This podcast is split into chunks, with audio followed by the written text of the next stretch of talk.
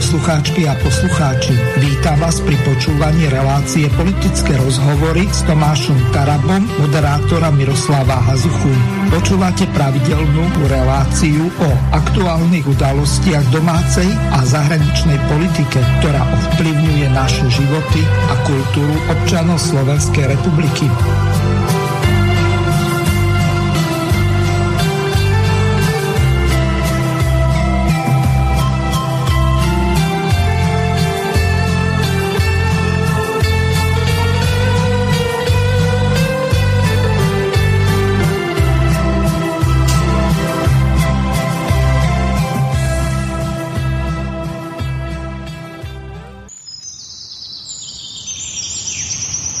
Občania sa zjednotili, aby zmenili pravidlá Európskej únie pre 5G.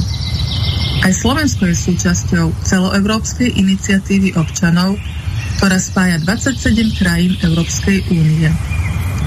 Ak aj pre vás má život tú najvyššiu hodnotu, pridajte sa k nám. Chceme regulovať zavádzanie 5G a internetu vecí a uprednostniť šikovnú technológiu, ktorá je naozaj bezpečná ako sú káblový internet a optické linky. Zber podpisov trvá od 1. marca tohto roku do 1. marca roku 2023. Pridajte svoj podpis na stránke www.signstop5g.eu lomené. Zostaň pripojený, ale chránený. Vážené a milé poslucháčky a poslucháči, od mikrofónu vás zdraví Miroslav Hazocha. Ospravedlňujem sa vám za tú maličku nepresnosť v úvode relácie. Vítam našich dnešných hostí, ktorí budú v relácii Tomáša Tarabu. Hostiami to znamená samotného Tomáša Tarabu. Ahoj Tomáš. Ahoj, pozdravím všetkých. Druhým našim hostom bude prvýkrát Juraj Moravčík, ktorého tiež pozdravujem. Pekne vás pozdravujem. Výborne. A v tej ďalšej časti tak bude aj Marek Geci, ktorý sa neskôr pripojí k hovoru.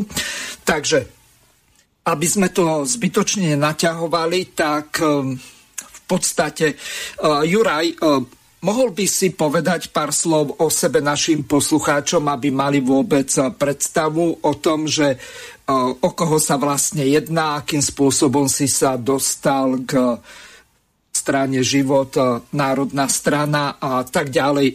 Skrátka, nemusíš tu rozprávať nejaký životopis. Povedz pár slovami, čo ťa priviedlo k politike a prečo si hosťom v tejto relácii. Nech sa páči, má slovo.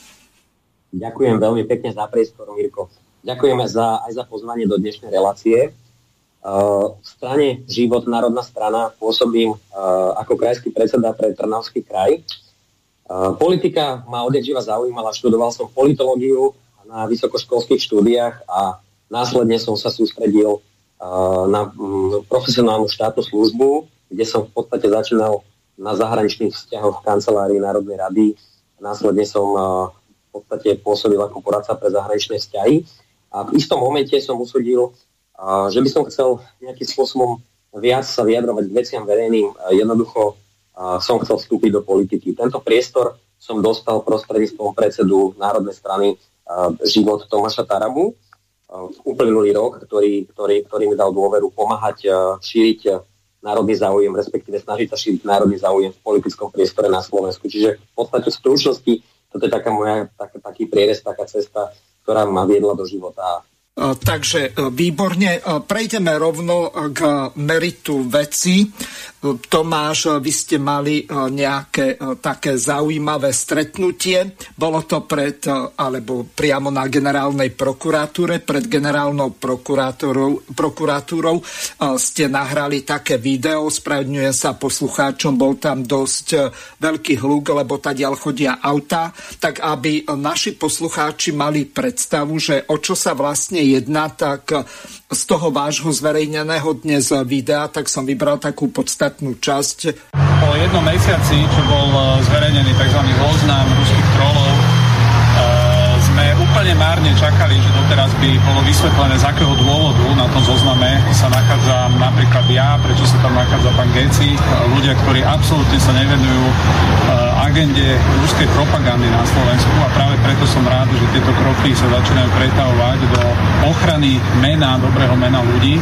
Považujem za bezprecedentný útok na parlamentnú demokraciu, na ústavné zriadenie, keď eh, si niekto povie, že ide urobiť zoznam eh, ľudí bez toho, aby uviedol jeden jediný dôvod, z ktorého by pramenilo že ten zoznam vznikol na základe toho, že by sa jednalo o akúkoľvek e, proruskú aktivitu. Ja osobne za seba som jednoznačne toto od začiatku odmietol a odmietam. Som rád, že e, teraz e, krok je na strane e, generálnej prokuratúry. Mám e, za sebou e, výsluh v pozícii poškodeného. E, chcem ubezpečiť úplne všetkých, nedopustíme, aby na Slovensku pre politické účely si dovolil kdokoľvek vytvárať zoznamy ľudí, ničiť im ich životy, ničiť im ich živobytie, ničiť im ich kariéru, len preto, že sa tak jednoducho rozhodol. Myslím si, že nastal čas, aby samotný autor tohto zoznamu veľmi jasne povedal, že či na tom zozname sa vlastne ľudia nachádzajú len z toho dôvodu, že sú čítaní, že oni si vytvorili nejakú skupinu ľudí, sledovali, kam tá skupina ľudí na aké profily chodí a zistili napríklad, že jeden z najsledovanejších napríklad portálov je môj na Slovensku, čo nám môže len tešiť chcem všetky ubezpečiť, že v tejto činnosti budeš pokračovať. Dnešné moje e, vypočúvanie je jedna vec, druhá vec je samozrejme, že sa e, urobí a pripravuje sa absolútna komplexná e, žaloba na ochranu mena, bude sa týkať veľmi veľa subjektov. Nechal som na generálnej prokuratúre tvrdý zoznam e, všetkých tých, ktorí za tento mesiac e, tu písali o troloch a tohoto dôvodu chcem všetkých ubezpečiť, že neprestaneme chrániť nielenže ľudské práva a slobody, ale aj dôstojnosť ľudí. O to väčšmi, ak si tu niekto povie, že tu vytvorí nejakú skupinu ľudí, na ktorú ukážu prstom a povedia, že tých treba vyčleniť na okraj spoločnosti. Takže priatelia, eh, dnes tu, dnes tu stojíme pred generálnou prokurátorou aj preto, pretože tu stojíme za vás všetkých, za každého jedného Slovaka, ktorý sa nemôže eh, domáhať svojich práv, pretože to, čo sa deje na Slovensku posledné týždne, posledné mesiace, jasne ukazuje, že sa tu chce umlčať opozícia, že sa tu chcú umlčať jednotlivci, ktorí poukazujú na prešlepy tejto vlády, ktorí poukazujú na problémy na Slovensku, ktoré tu máme.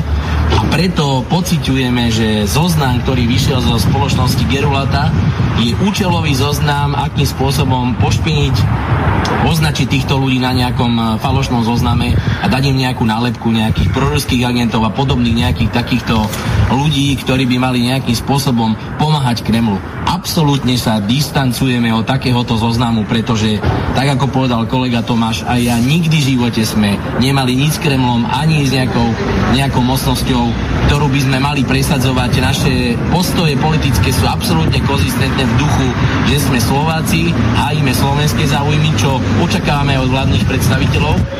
Nie opak.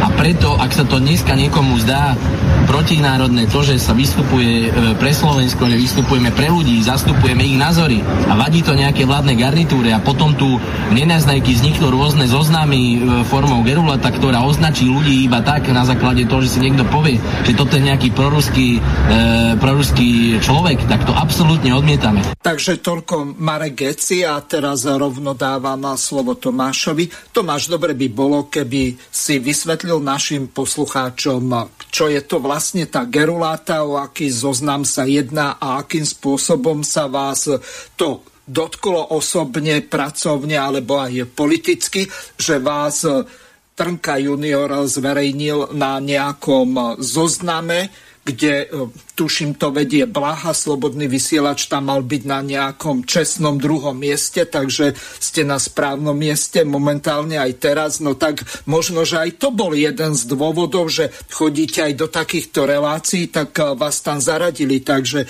ja to vôbec eh, nezdôvodňujem, neospravedlňujem, považujem to za nehorázne svinstvo z toho dôvodu, že eh, tu sa nikto k nejakej proruskej propagácii nehlási, ani ani neberieme od nikoho nejaké peniaze alebo nie sme v nejakom styku s nejakými ruskými agentami.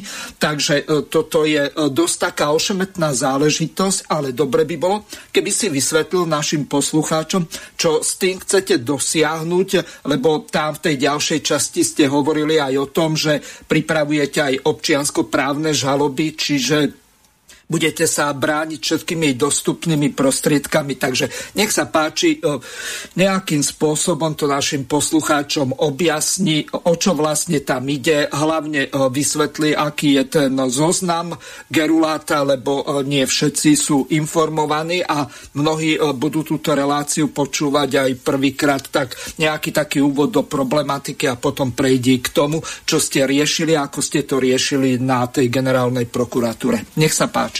Ďakujem pekne. Tak e, e, približne pred mesiacom e, Slovenskom prebehla taká správa, že vznikol zoznam ruských trolov, ktorý sa aj prezentoval najskôr, že sú to ruskí pomalí agenti, proste ľudia, ktorí, alebo médiá, ktoré majú na Slovensku presadzovať kremelskú propagandu, byť ako nejako predlženou rukou Ruska a podobne. Ja som najskôr, keď som dostal tú správu, lebo mi ju poslal niekto, už presne neviem, do SMS-ky, ako e, odkaz na e, stránku, kde sa to objavilo.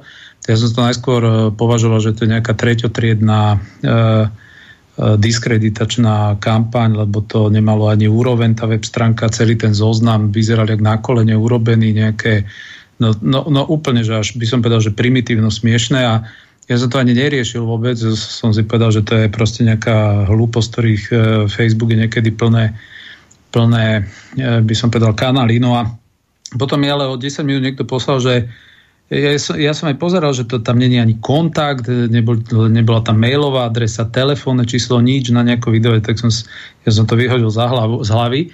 Ale potom o nejakých 15-20 minút mi niekto napísal, že za tým je mladý Trnka. Ja som ani neevidoval, že Trnka mne to... Že, ten, Čo, syn generálneho prokurátora, lebo to je známy Trnka.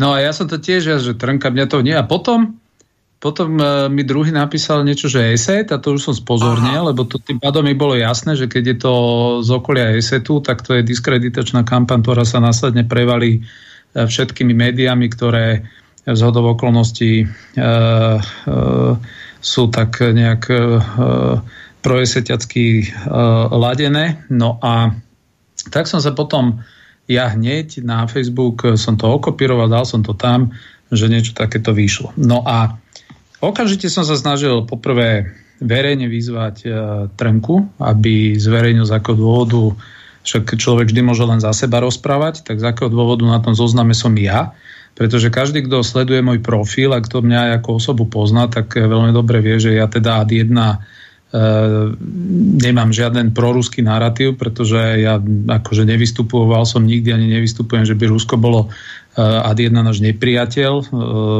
beriem to ako, že to je svetová mocnosť, s ktorou treba rokovať tak, aby Slovensko z toho vyťažilo čo najviac, ale nikdy ja som ani vo svojich, eh, by som povedal, facebookových statusoch nejak neriešil.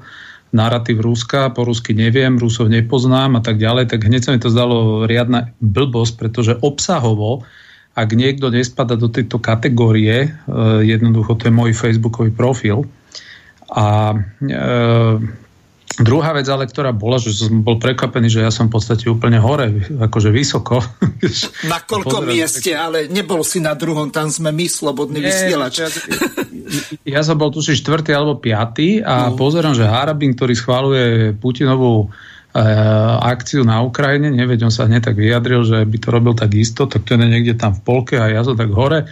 No tak som si z toho začal robiť akože skôr e, dobrý deň. Počujeme sa? Áno, ale uh, Juraj spadol, tak ja ho pripojím. Aha, mhm. No, a, no ale postupne som veľmi jasne pochopil ten narratív, ktorý za tým celým je, že jednoducho e, potrebovali tu e, e, poukázať na nejaké profily, ktoré majú obrovský dosah na Slovensku. Teší ma, že medzi tie profily Facebookové patrí aj môj. A mysleli si, že oni s týmto príbehom asi teraz niekde prídu a my budeme poodpájani, lebo vznikol nejaký zoznam nejakej súkromnej firmičky. No a celý ten mediálny komplot, ktorý bol, tak zrazu začali nadpisy, úplne konštatovania, toto je zoznam trolov, toto je zoznam agentov, toto je zoznam neviem čoho.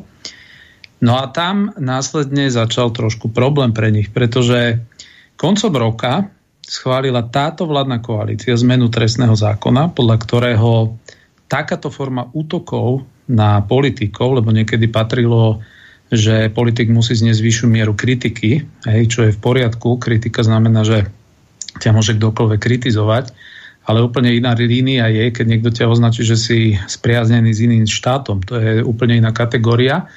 No a takéto narratívy dnes sú veľmi jednoducho e, postihnutelné e, z pohľadu trestného zákona, lebo je to klasická forma útoku na verejného činiteľa, presne tak, ako keby si, ja neviem, e, napadol predsedu vlády a niekde ho na, dokopeš na chodníku. To je presne v podstate tá istá kategória. No a prijali si to pročkovci, aby vtedy chránili seba, No ale zrazu, keď e, vznikol nejaký takýto zoznam, tak e, a podotýkam, že to bolo uverejnené v čase núdzového stavu vlastne, lebo to bola mimoriadná situácia, tak vznikol zrazu e, vážny problém, že či tu nedošlo k spáchaniu série trestných činov. A ja e, teda absolútne som hneď okamžite na to zareagoval, že ad jedna, ja si teda vyprosím, aby mňa niekto na takýto zoznam dával, len tak. Po druhé, medzi časom sa mi dostali informácie, pardon, na zdravie. Mi dostali informácie, ďakujem spoločne, že v podstate tento zoznam vznikol tak, že oni si vygenerovali nejakú skupinu eh, čitateľov na Facebooku, o ktorých sa domnievajú, že môžu mať, ja neviem, proruské eh, nejaké cítenie. Poviem príklad, napríklad dal si niekedy like, že sa ti páči ruský hokejista Ovečkin, že máš rád ruský balet, že máš rád, ja neviem, eh, Ruskú zmrzlinu. Ruskú zmrzlinu, Dostojevského, to je jedno a proste ti vznikla určitá skupina Slovakov, o ktorých si teda oni myslia, že má teda proruský narratív. A začali pozerať, a to teda hovorím, ako sa mi to dostalo a preto budem veľmi rád, keď v rámci trestného konania a stíhania budú môcť e, teda doložiť, že ako ten zoznam vznikol. No a v rámci toho, že si, že si oni takto vygenerovali nejakú skupinu Slovakov, na Facebooku, tak potom pozerali, že kam tí Slováci najčastejšie chodia, na aké Facebookové profily. Inak povedané, ak niekto, kto má rád Ovečkina, príde na môj Facebook a prečíta si môj status, ja neviem, že som proti povinnému očkovaniu na COVID, detí do 5 rokov, a dá mi tam like, tak výsledok z toho bude, že je korelácia medzi mňou a proruským obecenstvom na Slovensku. Hej. Podľa tejto logiky by proruskými sa stali všetky obchody na Slovensku, kam títo ľudia chodia nakupovať. No.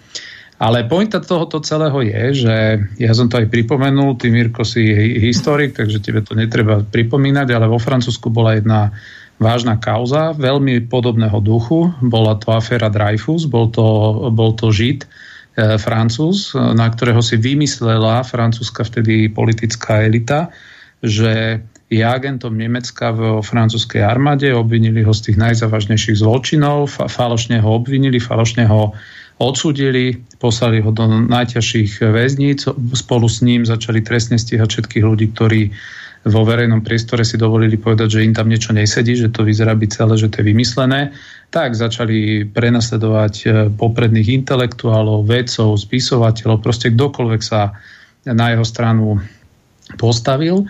E, dokonca jeden francúzsky popredný literát Emil Zola vtedy napísal uh, také dielo, volalo sa to Obvinujem Jacques po francúzsky. No a, no a výsledok tohoto bolo, že po desiatich, myslím, rokov to celé anulovali, priznali sa, že to celé si vymysleli, aby vtedy nakop, nakopli v spoločnosti vo francúzskej takú protinemeckú náladu, pretože e, Nemci Francúzom anektovali Alsasko-Lotrinsko predtým vo, vlastne vo vojne No a potrebovali oni rozduchávať tie nemecké, protinemecké vášne, takže táto aféra k tomu slúžila. Francúzsku spoločnosť to vážne poznačilo. E, no a toto má všetky rovnaké parametre a práve preto, a práve preto, e, pardon, v pohode vypni si telefón alebo vybav si, čo nevyhnutne potrebuješ, takže dáme slovo Jurajovi. Počujeme sa?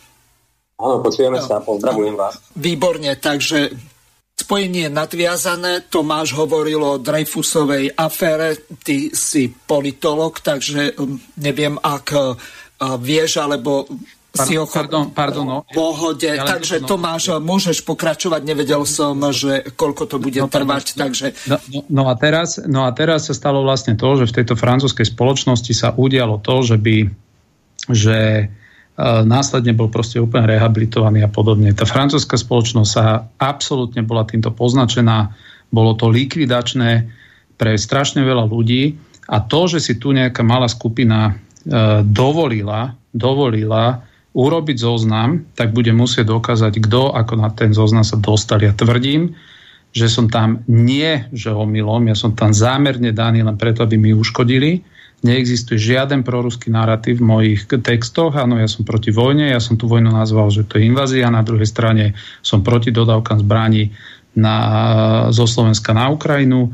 Eh, zastávam absolútne proslovenské názory. Ja nemám žiaden kontakt ani na Rusko, ani podobne. Ne, považujem toto za formu vydierania voči mojej osobe, aby som eh, sa nevyjadroval, ako sa vyjadrujem úplne slobodne a proslovensky. Považujem to za formu, ktorou veľmi veľa ľuďom chceli uškodiť celej de facto národnej scéne. A áno, môžem potvrdiť, pripravuje sa veľké množstvo žalôb občianskoprávnych, kde budeme žiadať vysoké odškodnenie od, od, proste, od proste ľudí, od proste ľudí, ktorí na Slovensku, na Slovensku sú uh, týmto postihnutí. Takže, takže tak. Dobre, e, čiže prejdeme k tej e, samotnej veci. Čiže vysvetlil si nejaký úvod do problematiky, čo sa stalo v minulosti, aký to môže mať táto analogia dopad aj na slovenskú spoločnosť, ale dobre by bolo, keby e, si vysvetlil to, že e, čo očakávate od generálnej prokuratúry, alebo po prípade môžeš popísať, ako to tam prebiehalo, lebo z toho videa sme sa my ako diváci na YouTube veľa toho nedozvedeli, takže pokiaľ môžeš, e, tak skús to rozvinúť, že e, čo sa dialo na tej generálnej prokuratúre, lebo e, vy ste boli podať zrejme e, vysvetlenie ohľadom no, toho pozri, ja vášho podnetu. Ja, ja, som, ja, som, ja som verejne vyzval generálnu prokuratúru, ako to bolo zverejnené, že musí okamžite konať, pretože teda ak je tu nejaký poznatok, že tu majú operovať nejakí proruskí ľudia a vonkoncom, ak by mali byť v politike, tak to treba okamžite riešiť a tých ľudí pozatvárať. Eh, alebo v opačnom prípade, ak to není pravda a niekto tu tých politikov a aj iných ľudí, médiá a tak ďalej poznačoval, ale osobitne ja zdôrazňujem politikov, pretože ak niekto tu o politikov začne rozprávať, že sú na niekoho napojení a podobne, to je podkopávanie ústavného zriadenia, lebo poslanci sú ústavnými činiteľmi. Takže v tomto celom prípade eh, ja som vyzval vtedy generálnu prokuratúru verejne ex aby sa tým začali zaoberať a čakal som, no ale oni sa naozaj tým zaoberať začali. Môžem povedať, že dneska som tam bol asi 3 hodiny. Uh, donesol som, uh, donesol som no, možno 100 odkazov na kadejaké vyjadrenia, médiá, ktoré z môjho pohľadu náplňajú skutkové činy, teda podstaty trestných činov vo viacerých oblastiach. Takže je to veľmi... Medzi tým môžem povedať áno, nie som jediný, ktorý v tejto veci už e, proste koná. Tam sú ľudia, ktorí popodávali e, individuálne trestné oznámenia, takže začína to byť. A najmä to, čo je, že tam dojde k masívnym podaniam týchto občianských žalôb, e, pretože, pretože tam sú ľudia, ktorí prišli o prácu, o zamestnanie, tam sú ľudia, ktorým je bránené chodiť na konferencie, čo som počul, lebo ich niekto nazval, že sú agenti, pritom tí ľudia, tí ľudia sú úplne bežní a neviem, pôsobia v každom živote. Takže toto má, toto bude mať nedozerné následky a práve preto aj vás napríklad tak ďalej do toho, keďže ste na tom zozname, hm, hovorím, každý jeden, ktorý to napísal, politik, novinár, napríklad žaloby pôjdu na Radičovu, ktorá napísala, že toto je oficiálny zoznam vojnových štváčov a dala tam odkaz Takže e, to, to, sú, to sú vyjadrenia, ktoré napríklad v mojom prípade e, môže ukázať jeden status, kde ja som vojnový štváč, kde ja tú vojnu odmietam úplne. Takže môžem povedať áno, aj, aj Radičova bude medzi tými, ktorí dostanú e, masnú, masnú žalobu. Mhm. Dobre. V konečnom dôsledku za predpokladu, že prokuratúra vybaví tento podnet voči Trnkovi, tak by sa malo začať voči nemu trestné stíhanie. Na, e, ty nie si e, právnik, ale bol si tam s Marekom Gecin, zrejme ste hovorili o tom, akú skutkovú podstatu trestného činu naplnil Trnka junior z ESETu. Vieš čo, to je na policia, aby určili, že kto je autorom toho zoznamu lebo medzičasom to, sa to tak celé snaží a zahmrievať. E, takže to ja, ja nekomentujem, že kto, že, že je ten autor. E, e, problém je, že Trnka definoval, že sú tri kategórie. Jedni sú, že, prokle, že Kremlom pomaly riadení, druhí sú len takí, čo chcú nejakú že kontroverziu nazval to, tretia je neviem, čo ešte tam spomenú, trolovia priamo, rúsky, že ruským štátom riadený. No a už to je problém, lebo v tom, v tom zozname není určené, že teda kto je kto. Tak keď ty máš nejaké jasné kritéria, tak musíš vedieť povedať, že slobodný vysielač je, ja neviem, a nech tam napíšu ktoré z, tých, z tých troch kategórií. Hej?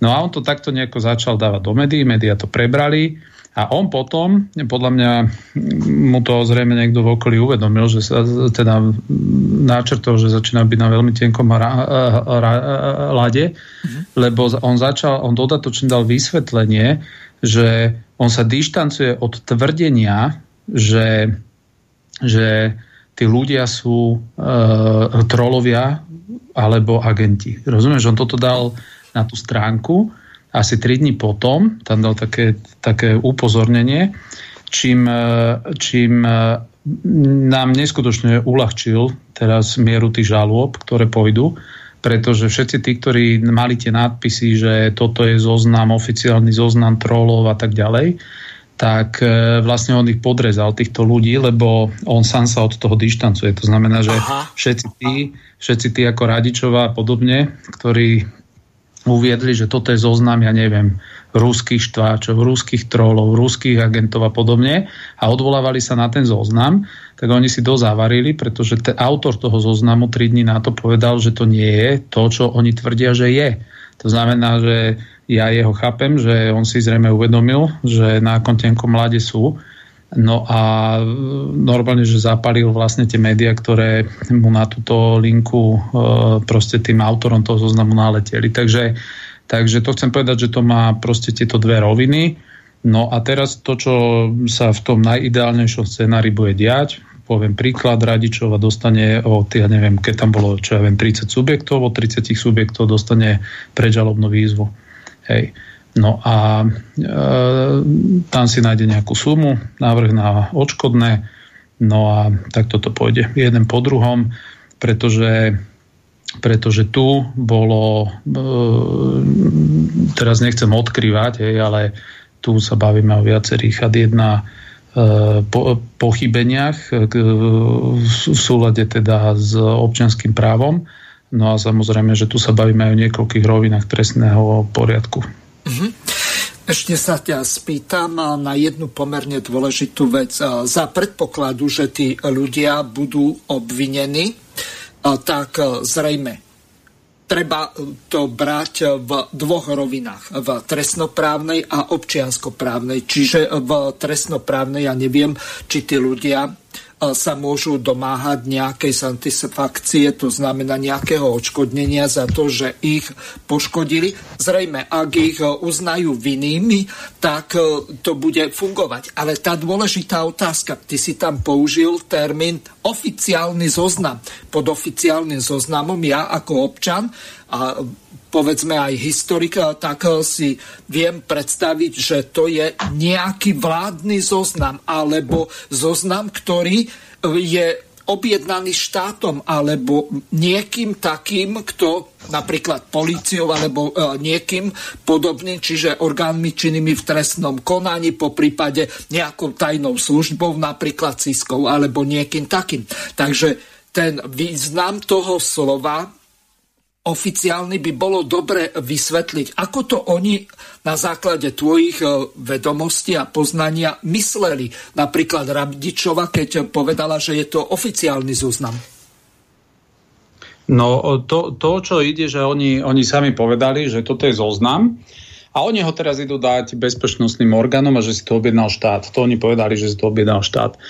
No, tak doteraz nepovedali, či si to objednal slovenský štát, ale teda predpokladajme, že áno. Tak ak si to objednal slovenský štát, tak o to väčšmi, o to väčšmi oni si priťažili, pretože Uh, oni tomu dali proste uh, serióznu formu informácie, to znamená, že uh, cieľom tohoto zoznamu bolo a môže potenciálne mať dopad na vyslovene, že v podstate existenciu tých ľudí, ktorí na tom zozname sú, lebo teraz si predpokladajme, že dobre, že štát to povie, že toto je písmo svete.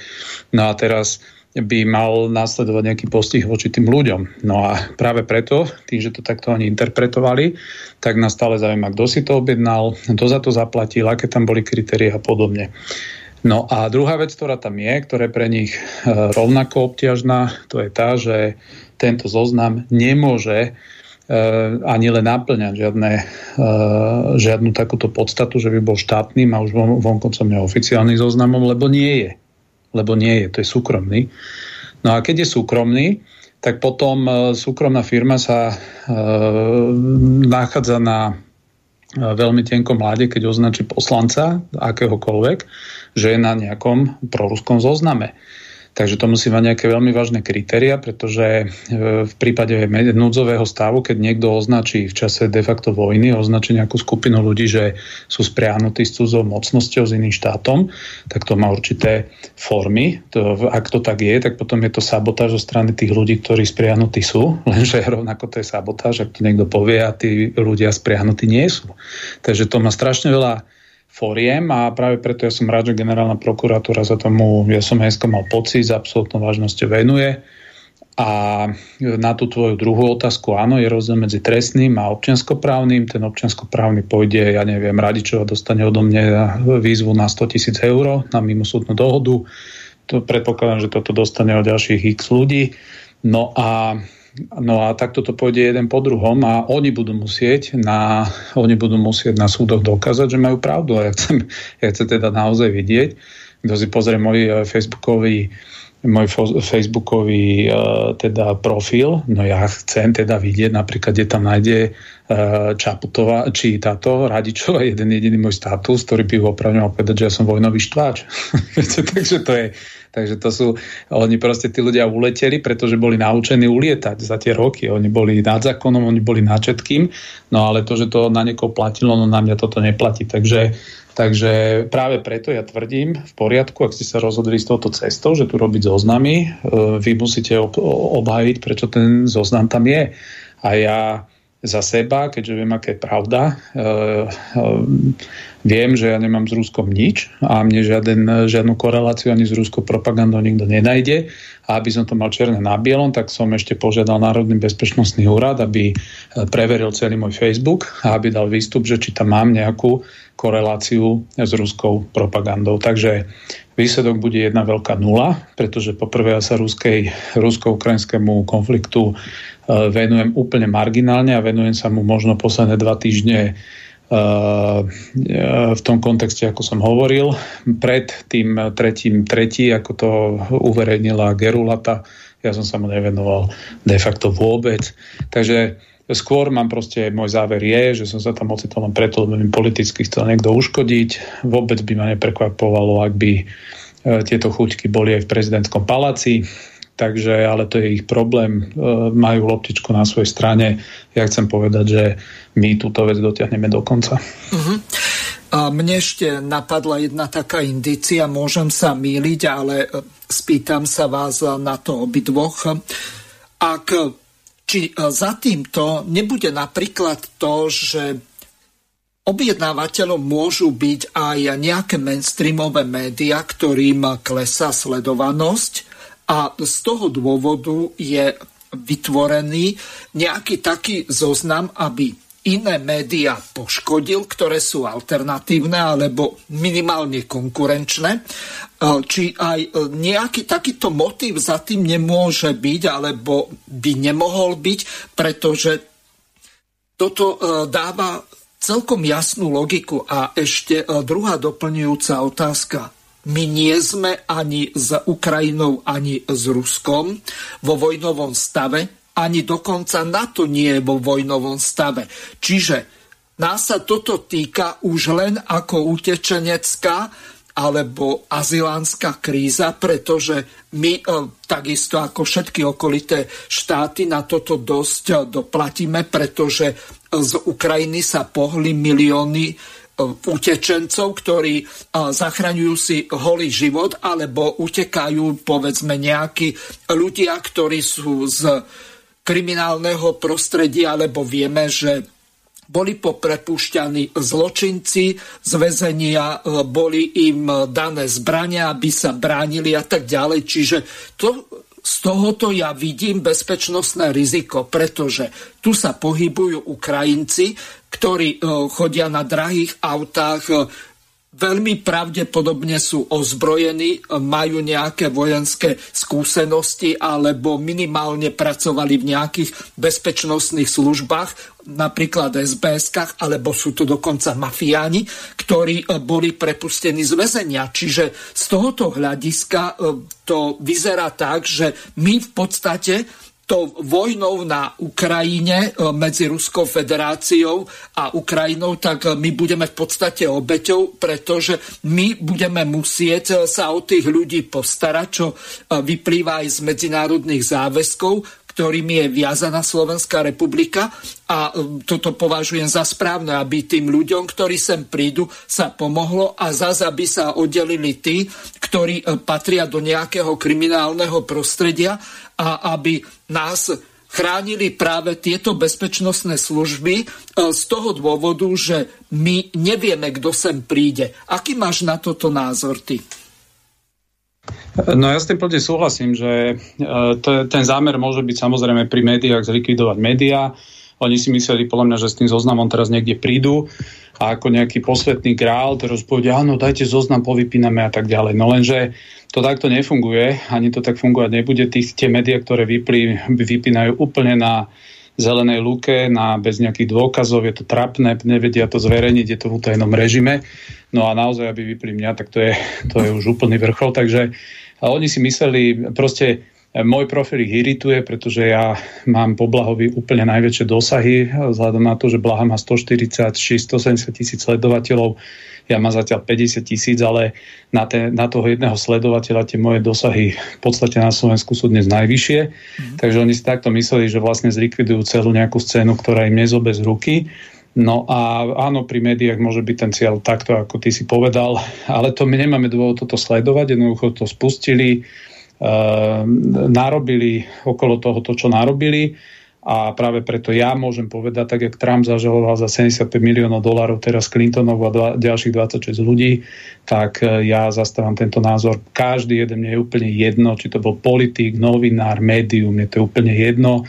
Každý z nich dostane veľmi masnú výzvu na ospravedlnenie, na stiahnutie a v prípade, že to neurobi, tak jednoducho to povie všetko na súd a ja toto cestou aj vás a všetkých ostatných proste, ktorí na tom zozname sú a ktorí sú si tak istí ako ja, že sú tam nepravom, tak aby urobili úplne to isté a bránili svoje meno. Takže to je to, čo ja robiť budem. To, ako sa vysporiada s trestnoprávnou rovinou štát, to je na štáte. Každý, kto má IQ nejaké, vie, že toto bolo prekročenie všetkých čiar a to, že či tu bude mať niekto akože odvahu to reálne odsúdiť, to mm, treba akože si počkať a uvidieť. Hovorím z dnešného postoja a toho, ako ten výsluch prebiehal, mám pocit, že, že skôr áno. Takže to uvidíme, ale ten postoj je takýto a je to o slobode slova. Takže ja nech sa vyjadri a potom ešte sa môžeme spojiť. E, teraz ja len prejdem do auta, lebo musím ísť na jedno neodkladné, na jednu e, recepciu, takže potom môžeme ešte po prípade ku koncu si zatelefonovať. No, dobre, úplne v pohode, takže lúčim sa s tebou Tomáš, teraz e, prejdem k druhému našemu hostovi. Juraj, e, môže sa k tomu vyjadriť, lebo ja som, e, kým tu bol Tomáš, sa snažil ho využiť, lebo my hovoril, že on e, skrátka nebude môcť byť e, v celej e, relácii, takisto ako Marek je momentálne niekde s otcom v nemocnici, takže vieme, že máte to veľmi tamperné. Čiže si politológ vidí, že čo sa vlastne deje, že sa to dotýka nielen alternatívnych médií, ale aj opozičných politikov, ktorí sa v podstate stávajú nejakou štvanou zverou, čo by v prípade demokratickej spoločnosti nemalo byť, pretože ja keby som si mal vyberať čo len hosti do relácie, tak dve tretiny tam neprídu z toho dôvodu, že oni majú iné politické názory, ako mám ja, lenže platí to známe ten výrok, že keď aj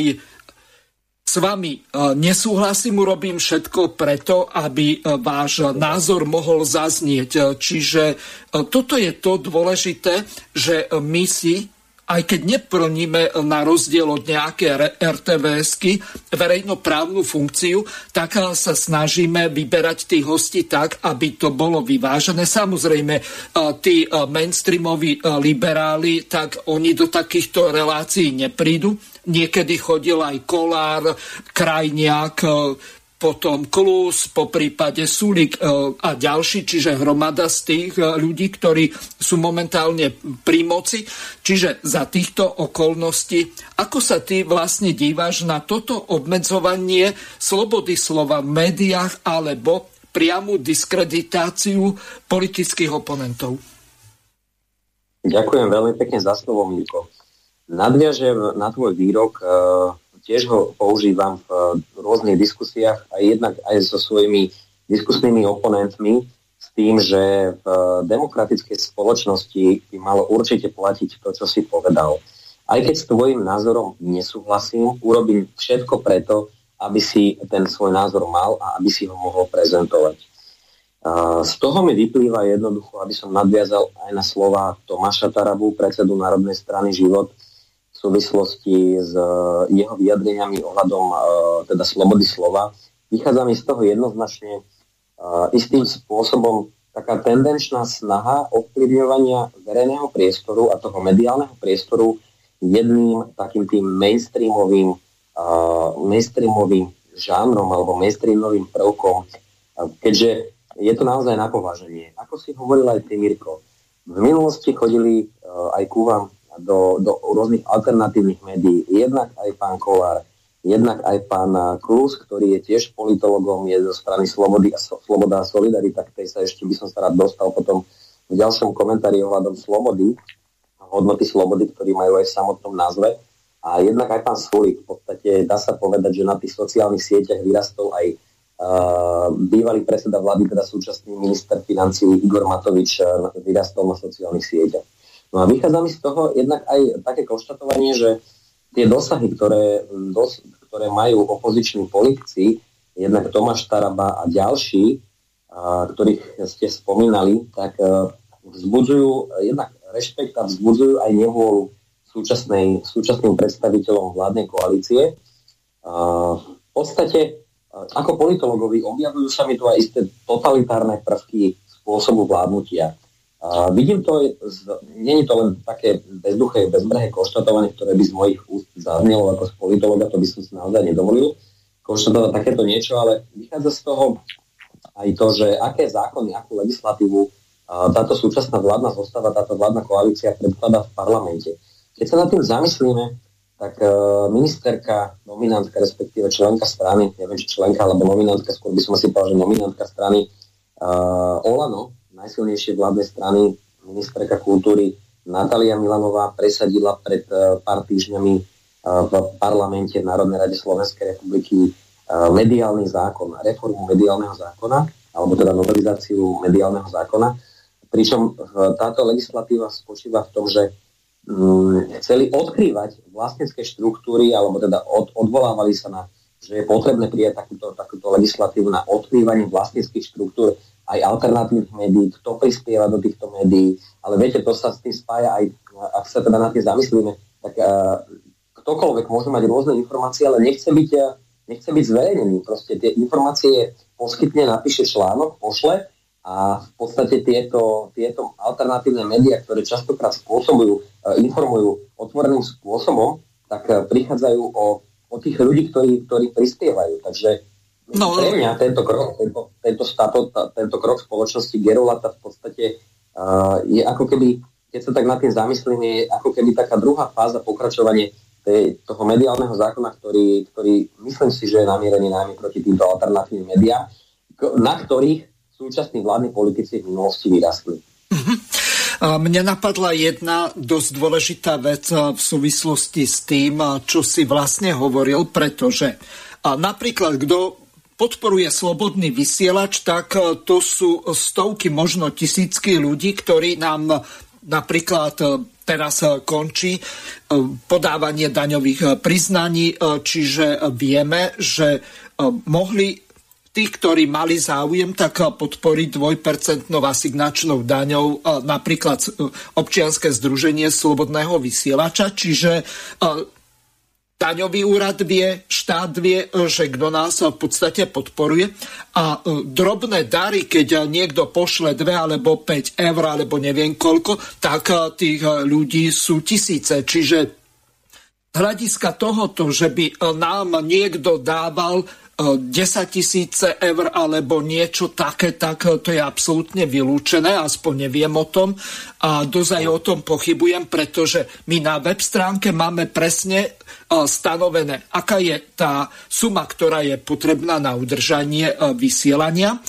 Potom je tam stanovené, že kto podstate prispieva, ale e, nie je e, tam nikde napísané, že kto konkrétne akým spôsobom a akou sumou prispieje e, z toho dôvodu, že nepotrebujeme ohrozovať tých ľudí, lebo vieme, že aká je situácia Takže e, my vieme, že kto v podstate akú drobnú sumu dá. Lenže z tohoto hľadiska takýmto spôsobom je e, sponzorovaných e, veľké množstvo médií a hlavne v alternatíve, že v podstate fungujú na dobrovoľných daroch, napríklad aj Infovojna a ďalšie média. Takže sto, a samozrejme množstvo youtuberov takto funguje. Čiže oni si takýmto spôsobom E, sa snažia zabezpečiť prostriedky, aby mohli e, v tom mediálnom priestore fungovať. Napríklad Slobodný vysielač vôbec nepredáva reklamu, napríklad na rozdiel od e, čo ja viem, hlavných správ a ďalších, kde to bol jeden z podstatných, podstatnej časti ich ziskov. Lebo toto je dôležité, aby sme e, sa vedeli odlíšiť od tých, ktorí zarábajú na reklame a od tých, ktorí sú e, financovaní v podstate tými divákmi a poslucháčmi. A No, e, neviem, asi som túto tému vyčerpal. Mohli by sme prejsť k druhej takej podstatnej téme. Momentálne prebieha nejaká taká diskusia tá sa týka toho, že v parlamente Milan Mazurek predložil jeden taký návrh zákona, ktorý sa týkal nejakého vedomostného vzdelanostného cenzu. Kusti z toho pustím, neviem, či si bol vtedy v parlamente, keď sa to preberalo, ale momentálne je to minimálne na Telegrame a iných so, e, sociálnych e, sieťach e, top téma, pretože mne do poludnia písalo veľké množstvo ľudí a oni sa zaujímajú o to, že čo vlastne s tým robiť, pretože tí poslanci hovorili o konkrétnom množstve obcí, niektorí hovorili až o 50, kde sú negramotní alebo pologramotní starostovia. Takže taká krátka ukážka, úvod do problematiky z vystúpenia Milana Mazureka, ktorý bol predkladateľom tohoto návrhu zákona. Vážené plénum, tak ako vám bolo povedané, predkladáme tu návrh novely ústavného zákona, teda ústavy ako takej a samozrejme následne k tomu aj e, zákona o podmienkach výkonu volebného práva. A jeho cieľ je podľa môjho názoru úplne pochopiteľný pre každého občana Slovenskej republiky a to, aby za starostov, primátorov a predsedov vyšších územných celkov mohli kandidovať len osoby, ktoré dosiahnu minimálne stredoškolské vzdelanie. Tým sa myslí aspoň učňovka, nemusí to byť samozrejme vzdelanie s maturitou. Ten výsledok je úplne jednoduchý, alebo ten návrh zákona, pretože už dnes Slovenská republika čeli zásadnému problému a to sú doslova desiatky obcí na juhu stredného a východu Slovenska, ktoré vedú, ak nie úplní analfabeti, tak ľudia, ktorí pri skladaní sľubu starostu musia chytať každé tretie slovíčko a nevedia po niektoré písmenka. Každý z vás mi dáte za pravdu, že ak by ste žili v obci, ktorú riadi analfabet, alebo človek, ktorý má problém prečítať jednoduché vety, tak je to obrovský problém a určite by sa vám to nepáčilo. O to horšie je ale ten problém v tom momente, keď zistíte, že s tým nedokážete nič urobiť. Lebo analfabet má veľmi dobré vzťahy v miestnej osade, tam je 3 krát, 4 krát, niekedy je 10 krát viac obyvateľov a ty si toho analfabeta bez problémov dookola a dookola volia na základe nejakých príbuzenských, rodinných, vajdovských, boh vie ešte akých vzťahov. Toto je katastrofálna situácia, kedy sa mnohí občania Slovenskej republiky stávajú rukojemníkmi. A teraz odmyslíme si všetky farby pleti, etnicity, národnosti, náboženstva. Toto vôbec nehrá rolu, ale stávajú sa rukojemníkmi starostov, ktorí logicky nemôžu vedieť, ako sa správne a zodpovedne riadi obec. A ani keby mali ten najlepší záujem pri sprave veci verejných, tak ho nemôžu zodpovedne preukázať, pretože tí ľudia nevedia čítať a písať a o ich celkovom vzdelaní si môžeme maximálne tak e, pomyslieť, čokoľvek nás len napadne. Toto je problém, ktorý Slovenská republika musí riešiť. Je to problém, ktorý vyvstal z demografických zmien, kedy veľké časti obyvateľstva, ktoré na východe a juhu stredného Slovenska predovšetkým žijú, ako keby nepokladali vzdelanie za to najdôležitejšie vo svojom živote, nemali záujem nejakým spôsobom sa posúvať. Všetká čest všetkým tým, ktorí sa z tohto prostredia vymanili a rozhodli sa byť plnohodnotnou súčasťou tohto života. To je vec, ktorú každý z nás podporuje. Lenže bohužiaľ naozaj čelíme veľkým komunitám ľudí, ktorí tieto prvky do svojho života nezapracovali. No a na základe tohto potrebujeme tento problém akútne riešiť. Dnes sú to desiatky obcí, sám ich mám v okolí niekoľko, ktoré vedú ľudia, ktorým by ste nedali do rúk absolútne nič. Nedali by ste im ani bicykel, lebo by ste na ňom ublížili a nedáte im vonkoncom riadiť vašu obec. Vedú ich ľudia, ktorí si takýmto spôsobom získali pod svoju kontrolu celú obec a obecné zastupiteľstvo častokrát tvoria bratia, bratranci, bratrancovi bratranci a tak ďalej. Skrátka, rodinný klan. To je niečo neuveriteľné a občania s tým nemôžu nič zmysluplné robiť, už len z toho dôvodu, že volebný zákon umožňuje kandidovať úplne každému. To je jedno, či ten človek vyšiel z nejakej osobitnej školy, alebo vyšiel z 5. triedy základnej školy a teda fakt nevedel zrátať ani jednoduchú matematiku, ale dnes riadi obec, lebo mu to zákon umožňuje. V minulosti tu boli návrhy na to, aby sme tento problém riešili. Boli tu návrhy, tuším, od Smeru, ale zastavili ich ústavný súd v tom zmysle, že požadovanie nejakého vzdelanostného cenzu v rámci kandidatúry na e, starostu alebo predsedu vyššieho územného celku je v rozpore s ústavou Slovenskej republiky. Vaša vláda odstránila tento problém tým, že prijala novú zmenu ústavného zákona tak, aby ústavný súd už naďalej nesmel posudzovať istý nesúlad medzi ústavou Slovenskej republiky a medzi navrhovanými a schválenými ústavnými zákonmi. Tým pádom sme problém s ústavným súdom odstránili a ak priamo do ústavy nastavíme takúto minimálnu podmienku, ktorú bližšie samozrejme definuje zákon, tak dosiahneme to, že občania, ktorí naozaj nemajú aspoň učňovku, nebudú môcť riadiť obce a vyššie územné celky.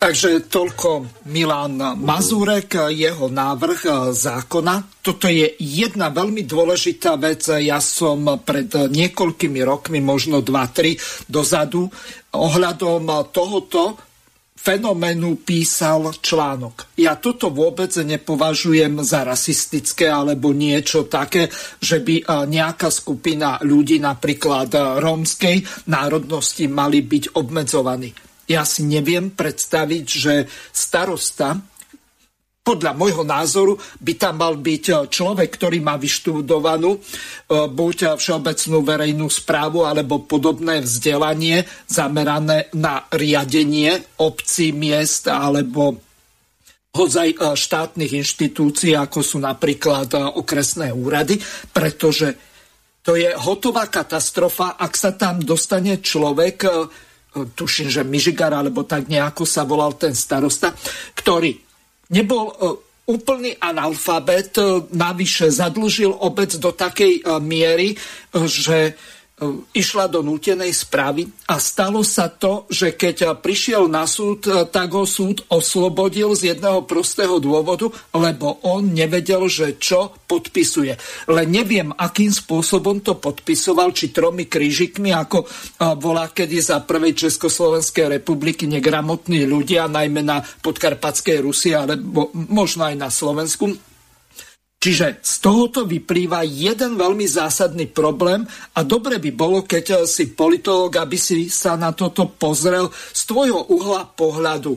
Vieme, že nie je možné stanoviť na základe ústavy a možno, že ešte aj legislatívy tých tzv. európskych hodnôt nejaký uh, cenzus, ktorý uh, by napríklad čo sa týka dĺžky praxe alebo e, schopnosti vzdelania a tak ďalej, obmedzoval tých kandidátov, ktorí môžu kandidovať na základe ich e, pasívneho práva, čiže byť volení. Čiže z tohoto e, vyplýva jedna veľmi dôležitá vec, že či vôbec existuje v slovenskom právnom poriadku možnosť vzhľadom na medzinárodné dohovory a ústavu Slovenskej republiky, kde volebné právo nemôže byť ničím obmedzené, možnosť, aby niečo takéto e, sa presadilo, pretože aj e, z tej ďalšej diskusie e, tých poslancov, napríklad tu z vedľajšieho mesta z Rimavskej soboty je poslanec Šimko, ktorý je zároveň aj primátorom Rimavskej soboty a on jednoducho povedal, tej rozprave, že tak eh, keď eh, si zvolia takých ľudí a v podstate nechajú zbankrotovať tú obec, tak to je ich eh, problém. Lenže zase keď si zoberieme, že koľko ľudí chodí k voľbám, kto ako je motivovaný a zároveň aj to, že keď sa tam dostanú ľudia na základe, tak ako Mazurek správne hovoril, rodinných klanov alebo dokonca čo hovorili iní e, tí e, poslanci, napríklad, že sú tam nejakí úžerníci, ktorí majú finančne v hrsti tých ľudí a keď ich nezvolia, tak majú obrovské problémy. Takže ako by ty vidíš možnosť takéhoto niečoho presadenia do slovenskej legislatívy? Ďakujem pekne za slovo, Mirko. Je to téma na dlhšiu debatu, ale som rád, že máme, myslím si, že na to priestor, aby sme to rozobrali nejakým spôsobom do detailu, aby sme sa mm, posunuli vpred. V podstate v 21. storočí, ak sa stretávame s takýmito uh, fenoménmi, uh, ktoré, ktoré sa teda vyskytujú, alebo teda máme ich zmapované, alebo majú ich, pred, majú ich predkladatelia tejto legislatívy uh, zmapované a vyskytujú sa na Slovensku, tento, táto negramotnosť a, a nezdelanosť, respektíve absencia nejakej m, schopnosti viesť alebo starať sa o veci verejné. Je to fenomén, uh, ktorý v podstate sa vyskytuje v demokratických spoločnostiach, ale nejakým spôsobom sa tá spoločnosť tým musí uh, popasovať, respektíve vysporiadať. Samozrejme, predkladateľa tejto legislatívy zvolili tento spôsob. Návrh ústavného zákona, ktorý by v podstate stanoval istý aj keď veľmi malý vedomostný cenzus na to, na, tu, na ten predpoklad uh, stať sa, stať sa štatutárom uh, danej obce alebo mesta, čiže starostom alebo primátorom. No v našej národnej strane život uh, pri príprave akejkoľvek legislatívy a myslím si, že tak by sa to aj malo robiť pri zostavovaní dôvodovej správy a potom paragrafového znenia, by to malo tá práca spočívať v tom, že zmapovať si tú celospoločenskú potrebu úpravy daného fenoménu, ktorý sa v spoločnosti vyskytuje alebo javí sa ako, ako nejaký problémový pre, pre väčšinové obyvateľstvo. Na úvod, respektíve e, úvodom by som chcel ešte dodať, že absolútne e, nesúhlasím s tým, že by sa ľudia mali nejakým spôsobom deliť na základe rasy alebo náboženstva. Nie, všetci sme si rovní, a, ale v právach, ale mali by sme byť všetci rovní z odpovednosti.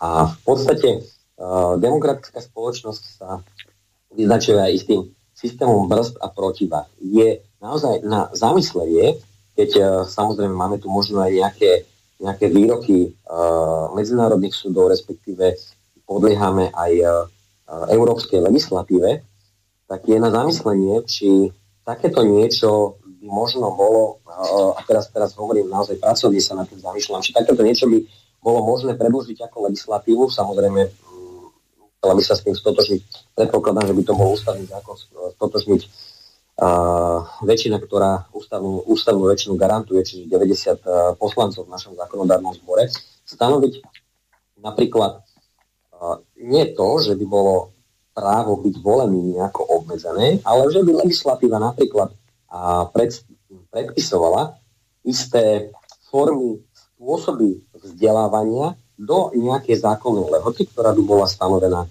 danou legislatívou, tak, aby mohol ten štatutár zodpovedne viesť uh, obec, ktorá, alebo teda mesto, ktoré je mu, uh, ktorému bolo vo voľbách zverené do zodpovednosti, tí občania mu dali dôveru. Je tu tam samozrejme aj ten fenomén tej kriminalizácie. Pokiaľ sa vyskytujú takéto nejaké ovplyvňovania v tom zmysle, že by tam vznikali nejaké skupiny zločinecké, ktoré by manipulovali voľby, je to na zamyslenie.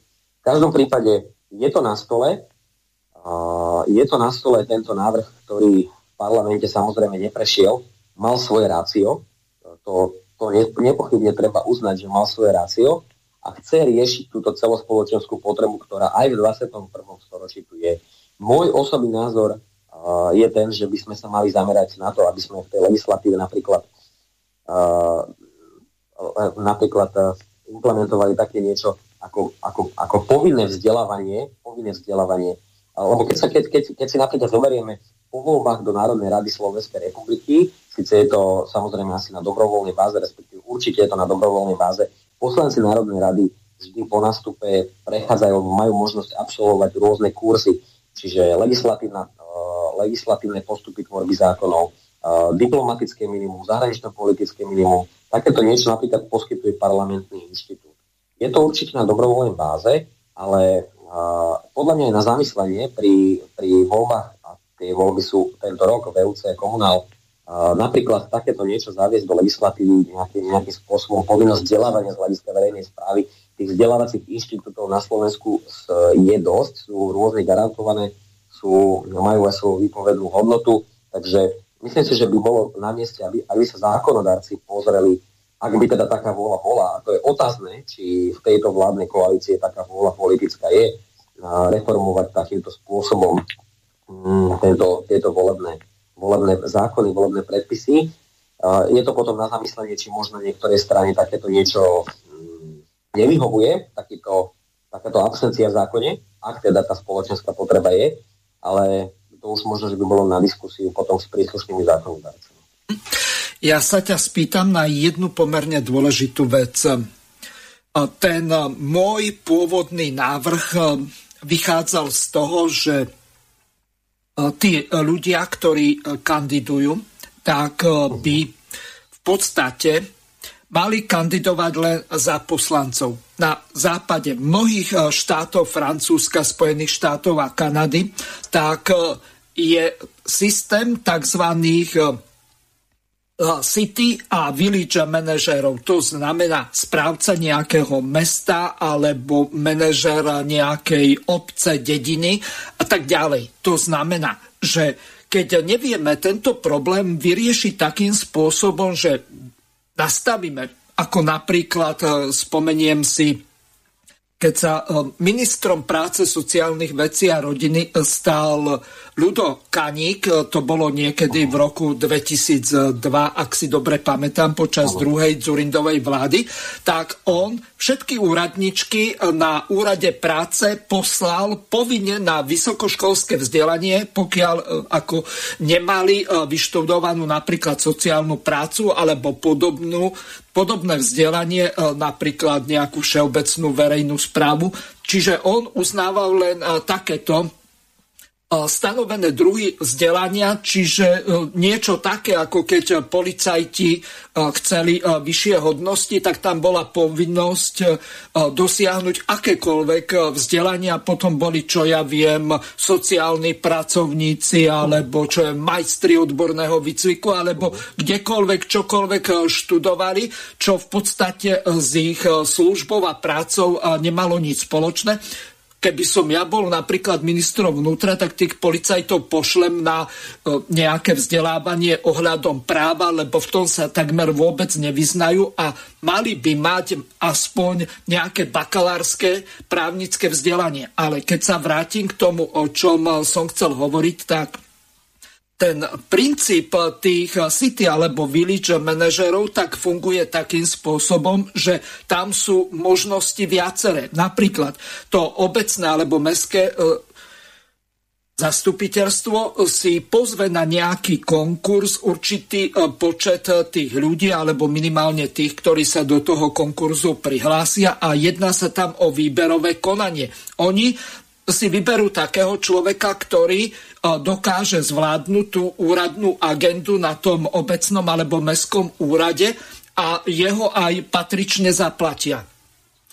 Na Slovensku je systém taký, že e, platy v niektorých obciach, ktoré sú napríklad do nejakých 100-200 e, občanov, tak e, zhltnú možno dve tretiny rozpočtu.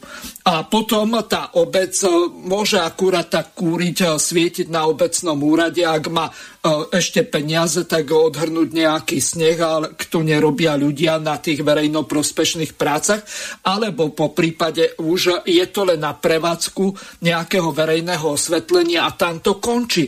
Rozvoj tej obce je v podstate zahataný s tým, že značnú časť, či už podielových daní alebo daní z nehnuteľnosti a ďalších E, daní, ktoré vyberajú obce, napríklad za odvoz komunálneho odpadu alebo za psy a tak ďalej, tak e, v podstate e, sa použijú na ten účel, na ktorý boli určené a v podstate na ďalší rozvoj obce nie je.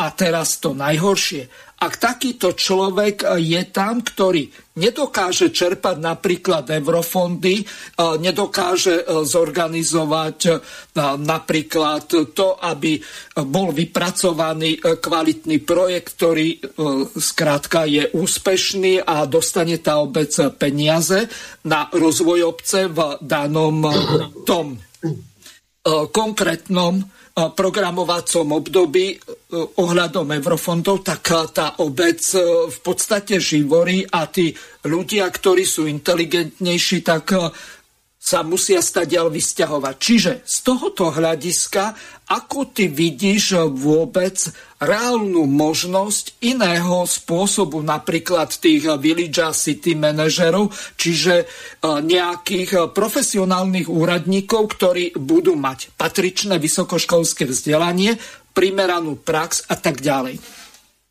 Uh-huh. Ďakujem veľmi pekne za otázku.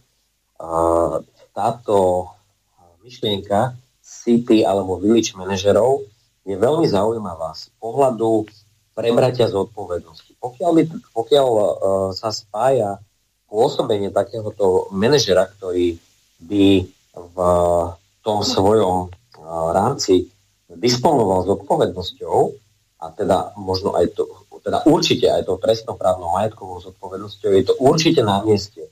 A preto si myslím, že určite takáto legislatíva, ktorú predkladali zákonodárci v parlamente, teda neprešla, je určite, na, určite potrebná sa nad ňou zamyslieť, pretože takéto, takéto obce, ktoré sa s týmto stretávajú, tak stagnujú, jednoducho nevedia si pomôcť vypracovať projekty z európskych štruktúrálnych fondov na rozvoj danej municipality. A súvisí s tým presne aj to, že akým spôsobom potom disponujú, respektíve akým spôsobom narábajú s podielovými daňami, ale tu sa treba zamyslieť aj nad tým, že aktuálne, aktuálne vedenie v podstate ministerstva financí pár mesiacov naspäť sa teda nechalo počuť, že nejakým spôsobom teraz možno, trošku odbehnem od témy nakrátko, za čo sa ospravedlňujem. Pri daňovo-odvodovej reforme v podstate, keď zoberiem, tak ako keby mala siahnuť mestám a obciam na, na podielové dane, čo, s čím sa absolútne nestotožňujem, pretože som aj uh, v mestskom zastupiteľstve v mojom rodnom meste Senica, uh, kde uh, jednak aj som sa zúčastnil toho protestu, ktorý bol pred úradom vlády.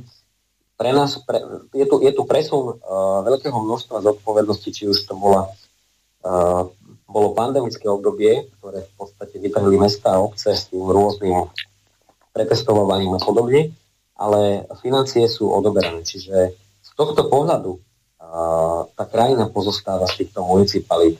Takže myslím si, že tá politika štátu voči, voči uh, obciam a mestám, čo ho môžeme vidieť, uh, nie je to len moje vyjadrenie, treba si pozrieť uh, každý, koho to zaujíma, každý občan si môže pozrieť výstupy uh, strešných organizácií, či už Unie miesta alebo Združenia miest uh, obci Slovenska, ktoré tieto, tieto problémy, presne o ktorých sme hovorili, pomenovajú.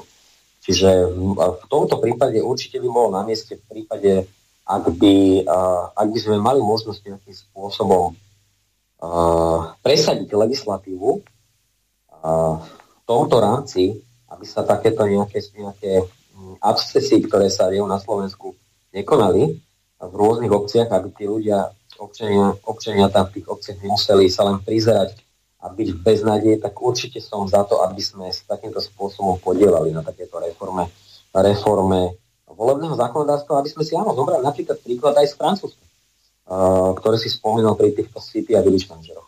Mm-hmm. A ďakujem ti, Miko, za takýto návrh.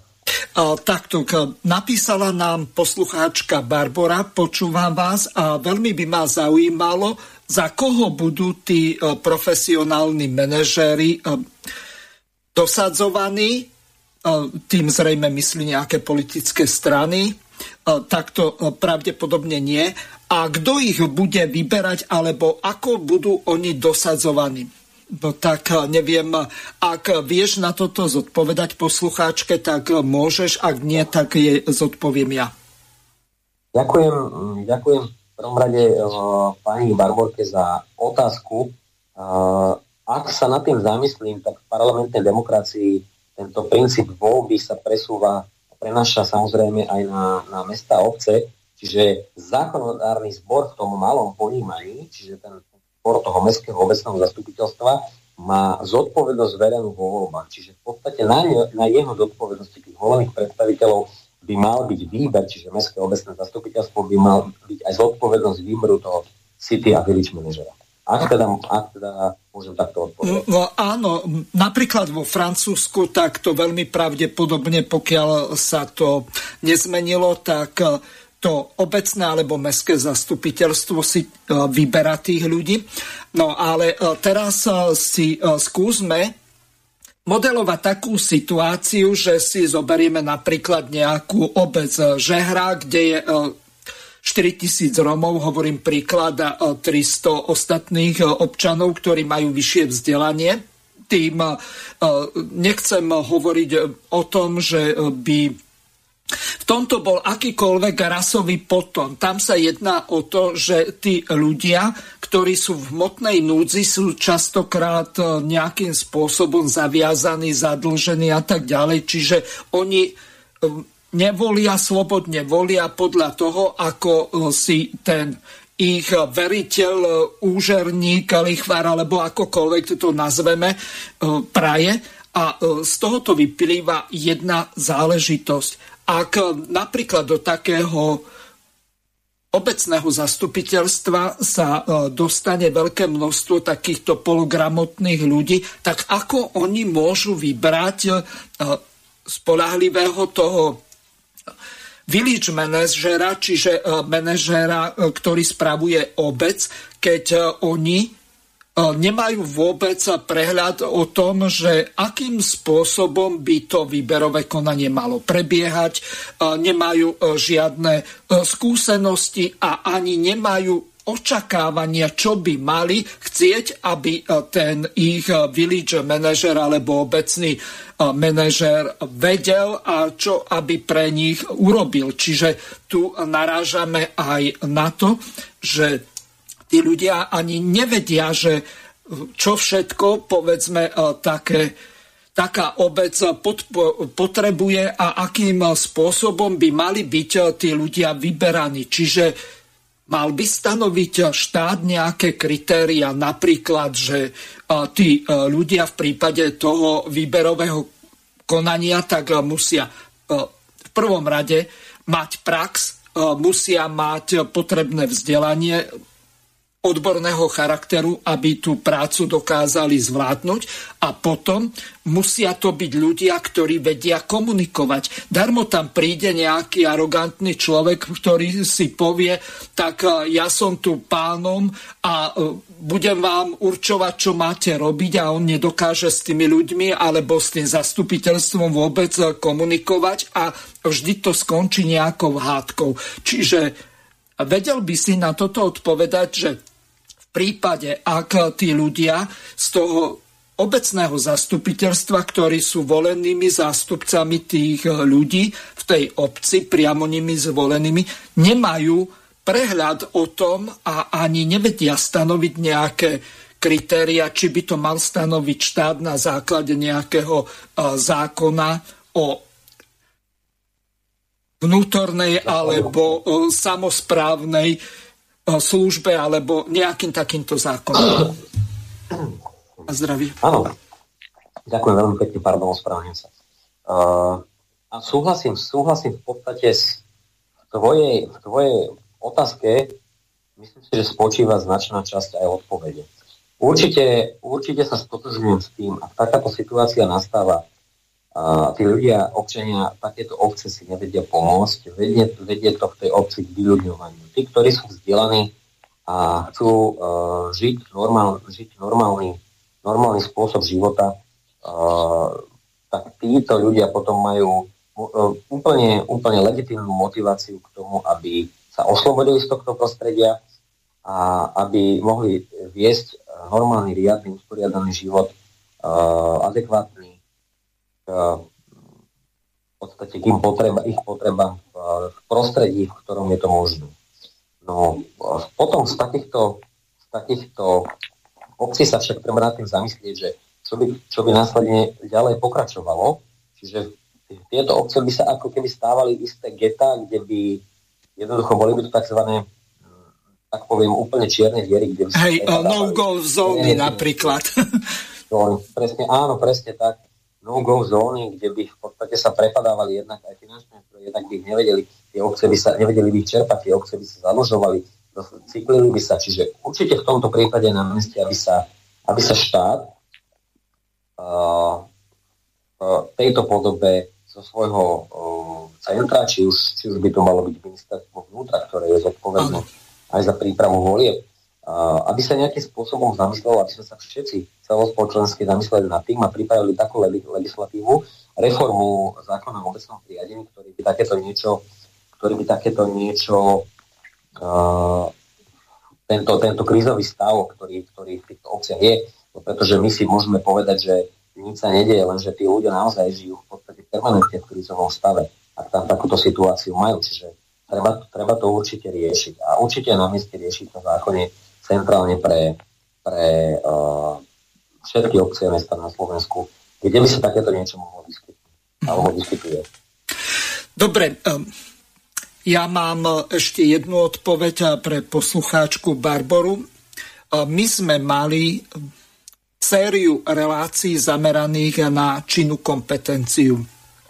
Autorom tohoto projektu alebo návrhu riešenia výberových konaní, napríklad e, do obci Miez a tak ďalej, alebo akýchkoľvek iných výberových konaní alebo verejných obstarávaní, tak e, bol Juraj Michálek. E, ja som mal s ním niekoľko relácií v rámci relácie Prebudzanie Slovenska pokračuje a on vysvetľoval princíp činej kompetencie, ten v podstate pre tých, ktorí nepočuli tie relácie, tak im ich odporúčam vypočuť si z archívu, buď v tie relácie, ktoré boli v rámci vzdelávania pre dospelých, alebo po prípade on aj v rámci relácií u kolegu Mariana Filu bol, tak tam môžete sa dozvedieť o tom, že ako tá e, činná kompetencia funguje, ale v krátkosti e, nejaký taký úvod e, do toho, aby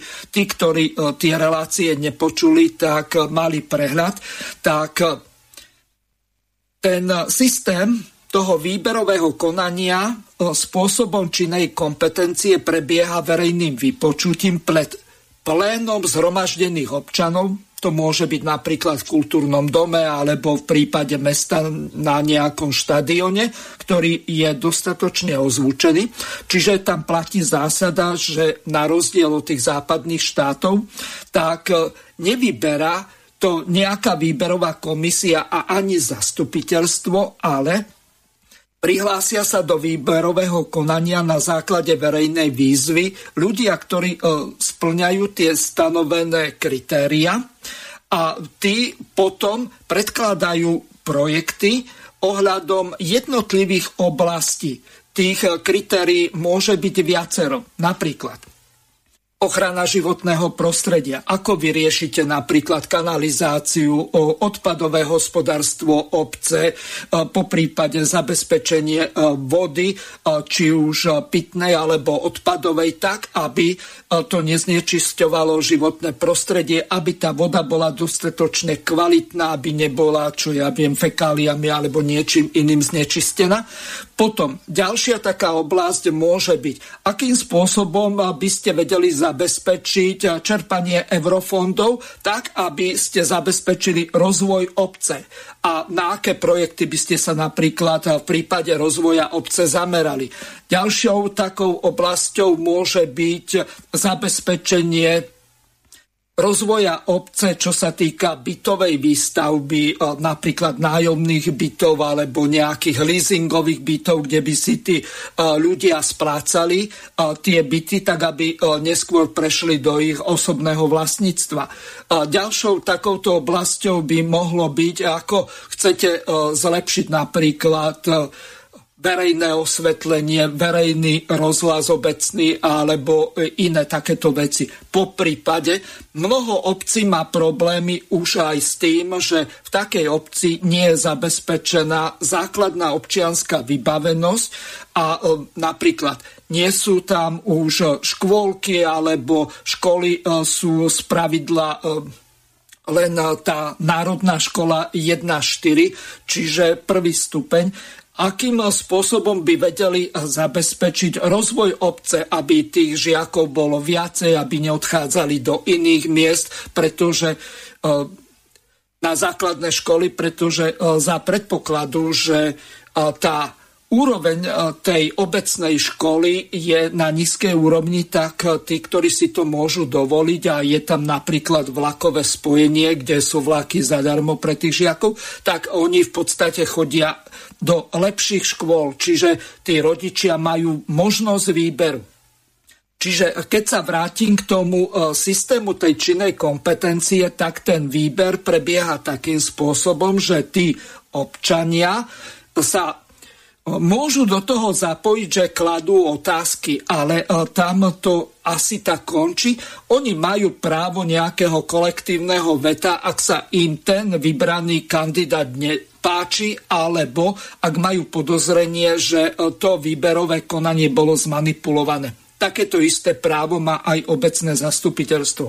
Ale ten princíp toho výberu tých e, ľudí v rámci toho výberového konania, napríklad na tú funkciu toho city manažera, tak prebieha takým spôsobom, že tí, ktorí sa tam prihlásia, tak v niekoľkých kolách odprezentujú tie svoje projekty a nehodnotia ich e, tí ľudia z toho pléna, občania, ani tí poslanci, ani nejaká špeciálna výberová komisia, ale oni, tí účastníci toho výberového konania sa hodnotia navzájom. To znamená, že nikto nemôže hlasovať za seba, ale dá jeden, dva alebo tri hlasy v rámci e, toho konkrétneho tej konkrétnej oblasti, ktorú preberajú jednému alebo e, dvom e, z tých uchádzačov podľa toho, ako ich, tie, ich pre, projekty, to odprezentovanie zaujali. Čiže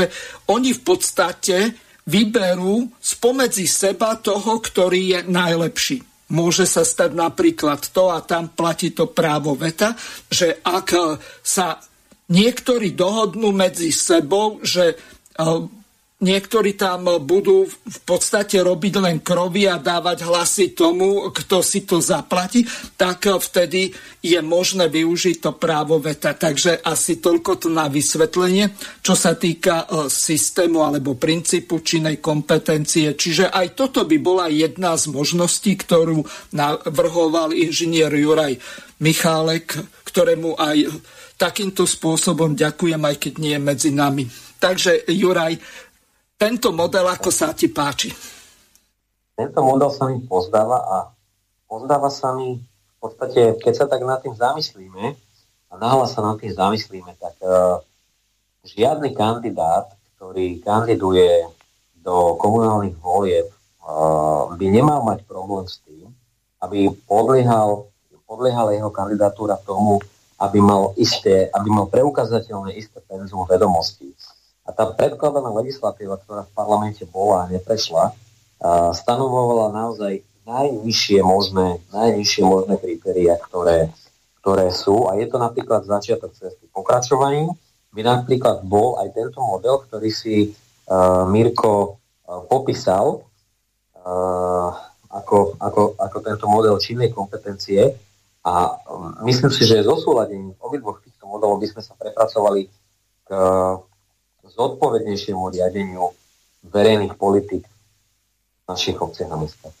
Dobre, no, prejdeme k ďalšej téme. Ty si chcel hovoriť o tom, že prebiehalo parlamente také rokovanie, ktoré bolo dosť ošemetné. Tomáš Tarabasa pred týždňom kvôli tomuto zákonu o školstve ospravedlnil, lebo sa chcelo zapojiť do tej diskusie. Ty si zrejme e, to pozeral a počúval veľmi pozorne. Mohol by si vysvetliť, že akým spôsobom táto vláda, ministerstvo školstva a poslanci Národnej rady chcú okresávať tie tzv. akademické slobody a iné, e, v podstate tie e, nezávislé rozhodovacie právomoci e, škôl alebo najmä univerzít, vysokých škôl a tak ďalej. Čiže toto je jedna veľmi ošemetná záležitosť z viacerých dôvodov, pretože akademické slobody, takisto ako samozprávne slobody sú niečo, čo e, trvalo mnoho rokov, takisto ako aj volebné právo, napríklad u žien alebo u iných. Národnostných skupín neboli, e, povedzme, pred 50 alebo 100 rokmi niečím úplne samozrejmým, tak takisto akademické slobody na vysokých školách nie, je niečo také, čo bolo dlhé roky presadzované, vybojované, častokrát aj e, nejakými tými protestami, štrajkami a tak ďalej, pretože tí učitelia nevedia povedzme vysokoškolsky, zastaviť nejaký výrobný proces, ktorý by mal nejaký dopad na národné hospodárstvo. Vieme, že napríklad prebiehali tie dištančné vzdelávania alebo neprebiehali žiadne vzdelávanie. Dopad na národné hospodárstvo to prakticky ten rok nemalo takmer žiaden, ale dopad na celú spoločnosť a na vzdelanosť národa a na to, že aký Eh, s akými vedomosťami tí eh, študenti alebo žiaci pôjdu do tých ďalších ročníkov, a to už eh, nehovorím o tých, že, ktorí sa poriadne v prvej a v druhej triede nenaučili čítať a písať, tak tam je to veľmi zásadný problém. Čiže vráťme sa k tomu vysokoškolskému zákonu a obmedzení tých akademických slobod. Nech sa páči. Ďakujem veľmi pekne, Mirko za túto otázku. Ja by som ju zodpovedal, ak môžem, trošku obširnejšie. Začal by som tým, a túto možno nadviažem na tú prvú polovicu tej diskusie, ktorú sme tu mali aj pre poslucháčov, ktorí sa možno pripojili neskôr, aj s ohľadom na to, že kolega podpredseda strany Marek Vieci sa teda z osobných dôvodov zatiaľ nemôže pripojiť alebo nemôže sa dnes pripojiť, tak pokúsim nadviazať aj na jeho tému, ktorej sa on bytostne venuje a pomáha ľuďom a pomáhal a pomáha ľuďom v rámci tých protiepidemických opatrení rôznych, ktoré potrebovali právnu pomoc a tých podnetov dostáva on tisícky a tisícky. A v podstate, keď sa nad tým zamyslíme, tak táto vláda, ako som už na začiatku spomínal, ako keby sa vyznačovala z takého politologického hľadiska v používaním rôznych mm, totalitárnych prvkov pre riadenie spoločnosti. Myslím si, že to nie je vôbec silné slovo na to, aby som takéto niečo použil, pretože keď sa nad tým zamyslíme v období tej pandemickej krízy, tých pandemických opatrení, tak dávala obrovskú, ale obrovskú právomoc v podstate pánovi hlavnému hygienikovi Slovenska, kde už teraz vidíme, že sú tie rôzne súdne spory na spadnutie a, a tie prevádzky, ktoré boli uzatvárané. A že budú si sa dopytovať svojich práv a dopytujú sa. V niektorých prípadoch už aj tých svojich práv sa domohli. Čiže to bolo, to bolo dosť obmedzovanie, obmedzovanie týchto našich osobných slobôd. Až myslím si, že v prehnanej miere, čo vlastne viedlo aj k tomu, že v tej spoločnosti sa to potom cykli. Tie prevádzky neboli odškodnené. Na Slovensku, na Slovensku sa stále neprijal ktorí slubovali vládne strany, hmm. aj Olano, aj SAS, ten všeobecný odškodňovací zákon, ktorý napríklad v Rakúsku majú a v Rakúsku sa teda vysporiadal s tými výpadkami príjmov tých rôznych spoločností, čiže obmedzovali a myslím si, že v takej prehnanej miere, uh, vo veľmi prehnanej miere v tomto bývalom období osobné slobody, slobodné podnikanie a podobne. Pokračujú, pokračujeme tento exkurs, uh, môžeme pokračovať tým mediálnym zákonom ktorý sa prijal a aj napríklad touto tendenčnou politikou zatvárania úst e, predstaviteľom opozície, ktorý tu na tých sociálnych sieťach bol, alebo jednak aj e, vypínaním týchto alternatívnych, alternatívnych médií a webov, ktoré prinašajú informácie. Ja teda zastávam len doplním, že ja zastávam ten názor, že koľko pohľadov človek môže len získať na rôzne, uh, rôzne fenomény v spoločnosti a to dianie, tak to je len obohacujúce a v demokratickej spoločnosti tieto, táto rôznosť názorov má byť prítomná, lebo len tak si môže občan a človek si môže urobiť uh, ten svoj vlastný svetonázor, ten svoj pohľad na vec. Takže táto vláda v podstate po, pokračovala tým mediálnym zákonom, k tomu možno, že by sme sa mohli venovať neskôr a prenesla sa ako keby automaticky z dielne, z dielne strany, ktorá ktorá má vo svojom názve slobodu, sloboda a solidarita. Ja si myslím, že v demokratickej spoločnosti musí prebiehať diskusia medzi konzervatívnymi stranami, medzi stranami, ktoré majú možno že opačné pohľady a z, tým, z toho koncenzu potom vychádzajú tie možno že správne riešenia pre tú väčšinovú spoločnosť, ale myslím si, že sloboda a solidarita v poslednej dobe uh, a už myslím si, že aj veľmi dlho stráca ako keby tú, to hodnotové nazeranie na tú, tú hodnotu demokratickej spoločnosti hodnotu slobody. Pretože a, začnem tým, že pani ministerka Kolíková a, predložila reformu, ktorá je a, v úvode neprešla. Teraz a, je v parlamente, pôjde ďalší krát do parlamentu táto súdna mapa, z ktorej vlastne vyšlo, jednak, že jednak chcela prostredníctvom tejto reformy ako keby disponovať z budovaní súdov v Bratislave, ale jednak v podstate tieto súdy ukázali to tí súdni úradníci, tí, súd, tí, tí, tí pracovníci súdov, ktorí dennodenne protestovali pred parlamentom, kedy táto reforma bola zaradená, táto je reforma v úvodzovkách, súdne bola zaradená na rokovanie Národnej rady Slovenskej republiky a ukazovali, čo si vlastne myslia o jej nazeraní na súdnu moc. No a z tohto istého, keďže pani Kolíková patrí do politického tábora strany, aktuálnej strany Sloboda a Solidarita, tak e, z tohto istého politického tábora minister školstva Greling e, predložil túto reformu, ktorá teda už aj bola minulý týždeň schválená v parlamente a tá diskusia celospoločenská tu bola. Veľmi dobre vieme, alebo kto chce, môže si to pozrieť, že tie protestné aktivity predstaviteľov verejných vysokých škôl na Slovensku trvali veľmi dlho a veľmi hlasno kričali proti takto predloženej reforme a novelizácie vysokých škôl, pretože už z toho, na, toho, toho predloženého návrhu bolo zrejme, že táto vláda, respektíve strana Sloboda a Solidarita, samozrejme táto vláda chce siahnuť na ďalšie slobody, ktoré, bo, ktoré sú výdobytkom, ako si ty hovoril, Mirko, dlhých, dlhých období, kedy sa presadzovala tá, tá, tá akademická sloboda, jednak aj tie volebné práva, tieto slobody, ktoré boli.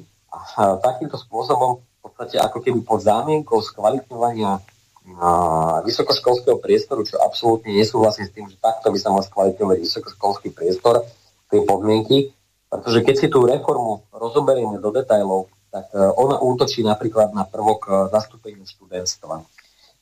To potom sa menilo v Národnej rade rôznymi pozmeňovacími návrhmi, ktoré boli veľmi zmetočne predkladané. Už len z toho vidno, aká, aká nedohoda musí panovať medzi predstaviteľmi vládnej koalície a za každú cenu v podstate sa tam držia pri tej moci, lebo to niekto si asi už teraz uvedomujú, že uh, tú šancu možno, ktorú od uh, ich voličov mali, tak ju premarnili. Tie slúby, ktoré rozprávali pred voľbami, asi boli len planými výstrelmi do tmy. Takže uh, útočili, vrátim sa späť, útočili, útočili v podstate na študentstvo. Napríklad navrhovalo sa v tejto novelizácii vysokoškolského zákona sa navrhlo a presadilo sa zníženie zastúpenie študentstva v akademických senátoch. A v akademických senátoch bola jedna tretina vždy študentov a táto novela presadzovala jednu štvrtinu, čiže v podstate presadzovala to, aby študenti, ktorí sú v tom prostredí a vedia, čomu čelia, akým, akým podmienka, aké podmienky tam majú, tak aby mali menší hlas, menšiu možnosť vyjadrovať sa k tomu, čo sa deje na ich danej vysokej škole. Jednak je potrebné sa zamyslieť aj nad tým, že minister školstva Greling si v danej novele vysokoškolského zákona navrhol, schválil, presadil zriadovanie tzv. správnych rád, ktoré sú novým elementom v tom, že akademické senáty ako keby strácali svoje právomoci a v týchto správnych radách sa navrhuje, navrhuje navrhlo si ministerstvo, ministerstvo školstva na čele s Grelingom, ministrom Grelingom, aby v týchto správnych radách mohlo menovať rozhodujúcu, rozhodujúcu časť členov tejto správnej rady z pozície ministra. Čiže z tohto nám vychádza, že ako keby rezortný minister si vytváral podmienky a pôdu na to, aby mohol verejné vysoké školy uh, ovládať tým, že si tam dosadí svojich ľudí do týchto správnych rad, ktorí budú rozhodovať v rámci, v rámci tejto správnej rady, v rámci rokovania s akademickým senátom. Dokonca sa navrhovali také niečo, že aby, bola, aby boli tieto, tieto inštitúcie vysokých škôl, ktoré tu odjak boli, ako tieto akademické senáty, aby zostali na dobrovoľnosti danej vysokej školy. Tom mm. zavádzali také niečo, že tá rektora, rektora môže byť uh, uh, v podstate zvolený človek, ktorý, ktorý samozrejme prejde toto správnu radu, ale ktorý je aj mimo toho vysokoškolského prostredia. Čiže je napríklad uh, bol by to, bol by to uh, predstaviteľ nejakého veľkého závodu a veľkej spoločnosti, ktorý však ale nevie, nemôže vedieť, čo tá vysoká škola potrebuje. Podľa môjho názoru, rektor, dekan a každý akademický funkcionár by mal, mať, by mal vyrásť ako keby úplne od spodu tej danej vysokej školy, prejsť všetkými tými pozíciami a mať takú, taký ten zrelý náhľad na to, čo tá vysoká škola potrebuje. Takže uh, vidím, že sa asi pripojil aj kolega podpredseda Národnej strany Život Marek Geci, a tak by som nechal priestor na to, aby, aby, aby, aby, aby si mal uh, Mirko priestor na to, aby si uviedol Mareka. Dobre, Marek, počujeme sa, lebo mali sme... Áno, áno, už, už, sa nám, už sa nám podarilo. Pozdravujem posluchačov, všetkých, aj vás v štúdiu. Ahojte. Uh-huh. Výborne, takže počujeme sa. Časť z relácie si počul. Naposledy sme hovorili o zákone ktorým sa obmedzuje akademická sloboda vysokých škôl. E, čiže Marek, v tej úvodnej časti sme s Tomášom hovorili ohľadom toho vášho podania na generálnej prokuratúre. Na niektoré veci e, Tomáš nevedel, ako síce politolog, ale nie právnik, e, reagovať takým spôsobom.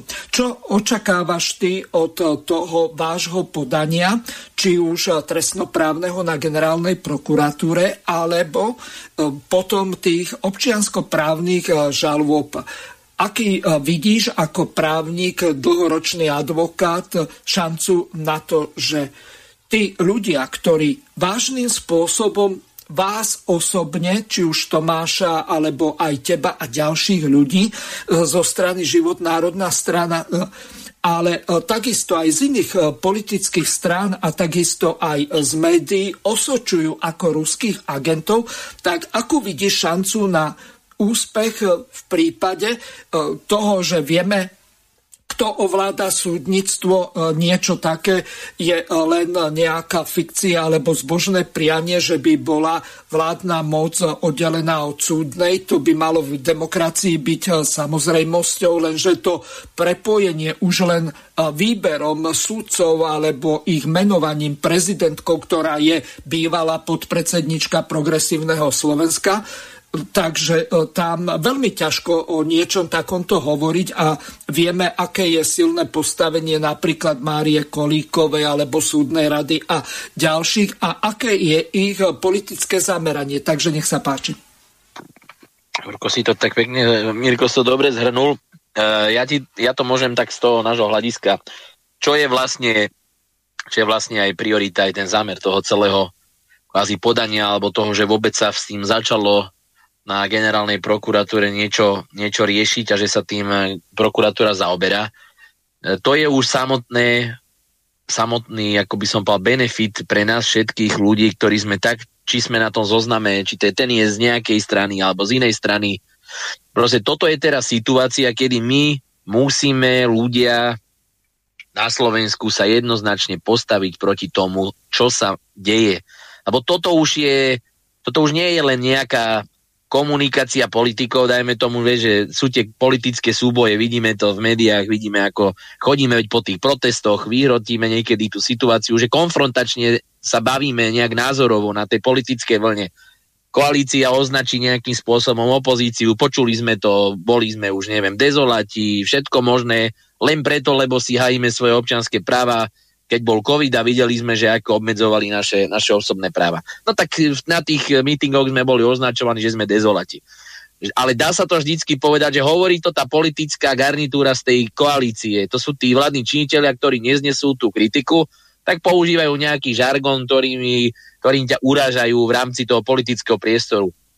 My sme není nejaké padavky, my zvládneme túto, túto, túto politickú diskusiu, aj toto nálepku, ani toto označovanie. Ale tu je vážna tá situácia, že tu už dochádza k tomu, že nejaká súkromná spoločnosť, v tomto prípade spoločnosť Gerulata, ktorej e, spolumajiteľ je, je pán Trnga junior, ktorý je, jeho otec je e, spolumajiteľ ESETu. No a tu si treba povedať, že táto súkromná spoločnosť zasahuje už do politického života. Ona vlastne ovplyvňuje tú politickú mapu, pretože to si treba uvedomiť, že keď dnes nejaká firma, či to je SROčka, akciovka alebo akákoľvek spoločnosť na Slovensku, dnes vytvorí nejaký zoznam a je to zoznam, ktorý je nejakým spôsobom prezentovaný a má vytvoriť v spoločnosti nejaký mienkotvorný názor, ktorý tento zoznam vytvára, bohužiaľ, pretože si všimnime jeden, jeden moment. 3.3. vyšiel tento zoznam, kde táto spoločnosť len na svojej facebookovej stránke zverejnila tento blok, nebudem to teraz citovať, lebo nemám to pri sebe, ale celý ten význam toho statusu má byť o tom, že je tu nejaký zoznam, ktorý je pod tým statusom a píšu tam, že oni vo vzťahu k tomu, aby orgány na Slovensku mohli konať, aby ľudia videli, že ktorí sú to tí politici alebo tí ľudia, ktorí v čase konfliktu na Ukrajine sú nejakí prokremelsky orientovaní, tak e, zverejňujú tento zoznam a označili nás tam e, za nejakú skupinu ľudí, ktorí majú byť nejaký top, neviem čo, činiteľi a ľudia na Slovensku, ktorí tu propagujú Kremel. Tak rozumieš tú absurditu. Ako môže dneska nejaká súkromná firma zverejniť zoznam? Potom ja sa pýtam aj orgánov činných trestnom konaní, pýtam sa všetkých zainteresovaných ľudí, aj tých koaličných politikov, či to im zrazu nevadí dnes, keď e, niekto vám dáva nálepku prostredníctvom nejakého zoznamu, kde si vyberú nejakú skupinu sledovaných ľudí na sociálnych sieťach, ktorí majú nejaký výtlak a rozhodnú sa, že vám dám nálepku, že si ruský agent. Tak e, to je, to je niečo nenormálne, niečo v demokratickom štáte neprípustné. Voči tomu by sa mali rovnako ohradiť aj tí vládni činitelia, pretože to, je, to není už politický súboj. Tu je nejaká firma, ktorá sa rozhodla zverejniť zoznam a ona priamo zasahuje do politického súboja, pretože na tom zozname sú prevažne politici či sme to my s Tomášom Tarabom z našej strany život, alebo sú to iní ľudia z iných politických strán. Ale ja sa potom zase pýtam, kto im dal nejakú okrúhlu pečiatku na to, aby oni mohli dneska prísť a povedať, že my vám sme tu dali nejaký zoznam, aby ste si vyvedeli vytriediť nejakých agentov. No a všimni si potom ten fenomén, že počas pár dní to prešla táto správa ako mor cez všetky slovenské nejaké tie štandardné médiá, ktoré poznáme, nebudeme ich tu robiť im tú reklamu, ale sú to médiá, ktoré sú jasne politicky naklonené k vládnej garnitúre a k pani prezidentke Čaputovej. A oni automaticky preberali túto informáciu s titulkami, že zverejňujeme zoznam nejakých rúských agentov a rúských trolov. Rozumieš? A teraz ďalší moment nikto od toho momentu, ako toto všetci zverejnili, sa nezaoberal tým, jak vznikol ten, ten e, zoznam, aká metodika na to bola. Overil niekto ten zoznam, je pravdivý, nejaký štátny orgán ho odobril, že je to tak, MBU napríklad, alebo kto to odobril, že toto je ozaj ten zoznam týchto agentov.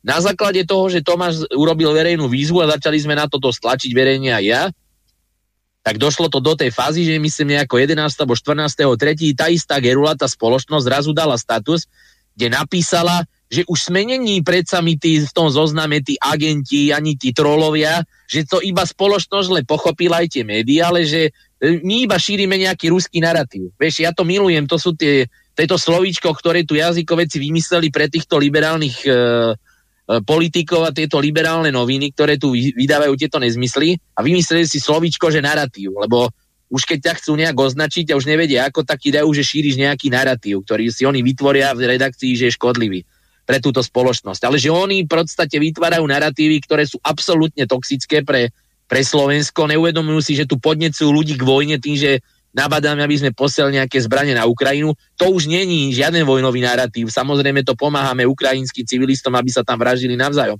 To som odbočil, ale iba chcem poznamenať tú absurdnosť, že tu niekde sa pohybujeme medzi absolútnym klánstvom tých, ktorí tento zoznam vydali a ďalší, ktoré toto neskutočné klánstvo šíria ďalej a neuvedomujú si, že to už není politický súboj opozície, koalície, tu vznikla nejaká firma, ktorá sa rozhodla, že ide politicky odstraňovať nejakých osobne nejakých ľudí na politickej scéne tým, že ich označia za nejakých agentov v čase konfliktu na Ukrajine, pretože teraz je to moderné a ľudia vnímajú tento problém oveľa citlivejšie, keď ťa označí niekto za nejakého ruského, ruského agenta, pochopiteľne.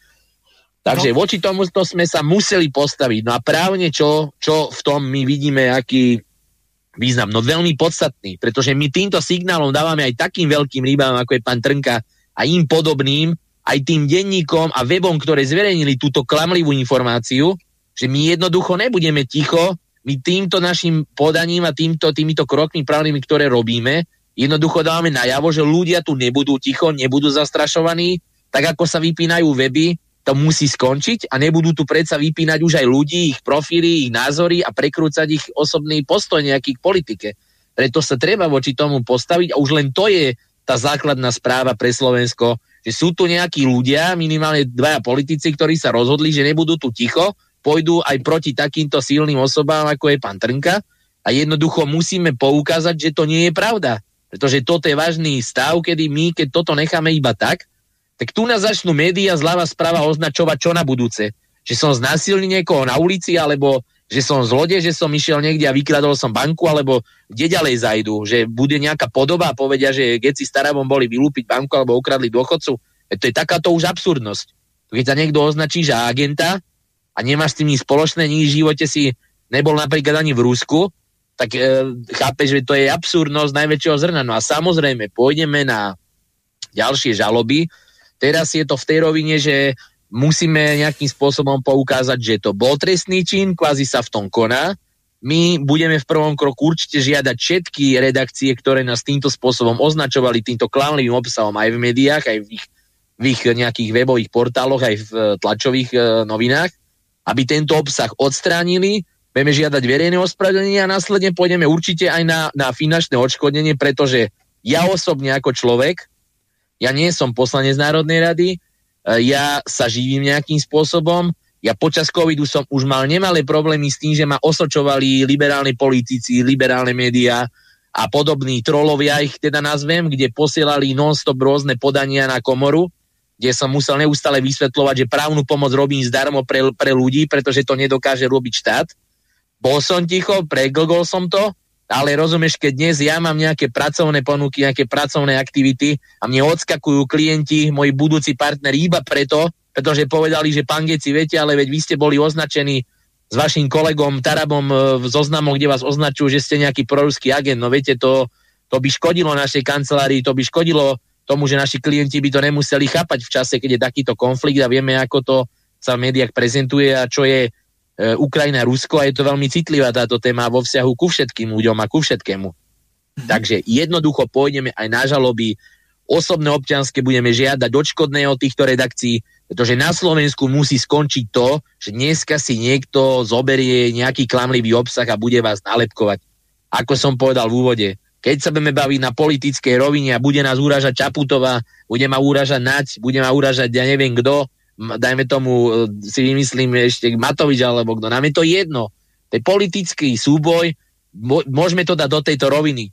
Ale čo absolútne je cez a kde už sa nenecháme zatlačiť, je to, aby oblúkom možno hovorím v oblúkom, a to, to je dosť možná pravdepodobnosť, si niekto objednal u nejakej spoločnosti takýto daný zoznam, ktorým takýmto štýlom môže pošpiniť a ničiť tých daných ľudí v tom zozname politicky, osobne, ľudsky. Máme svoje rodiny, ja mám svoju dceru, mám manželku, ktorá pracuje a ja už som počul všelijaké reči okolo toho zoznamu, že som sa tam objavil takisto môj stranický kolega a to je iba vrchol z toho ľadovca pretože to medzi ľuďmi ide, či chceme alebo či nechceme, ale jasné, že ti to nepovie nikto do očí. A toto bol ten, podľa mňa, ten primárny cieľ toho zoznamu.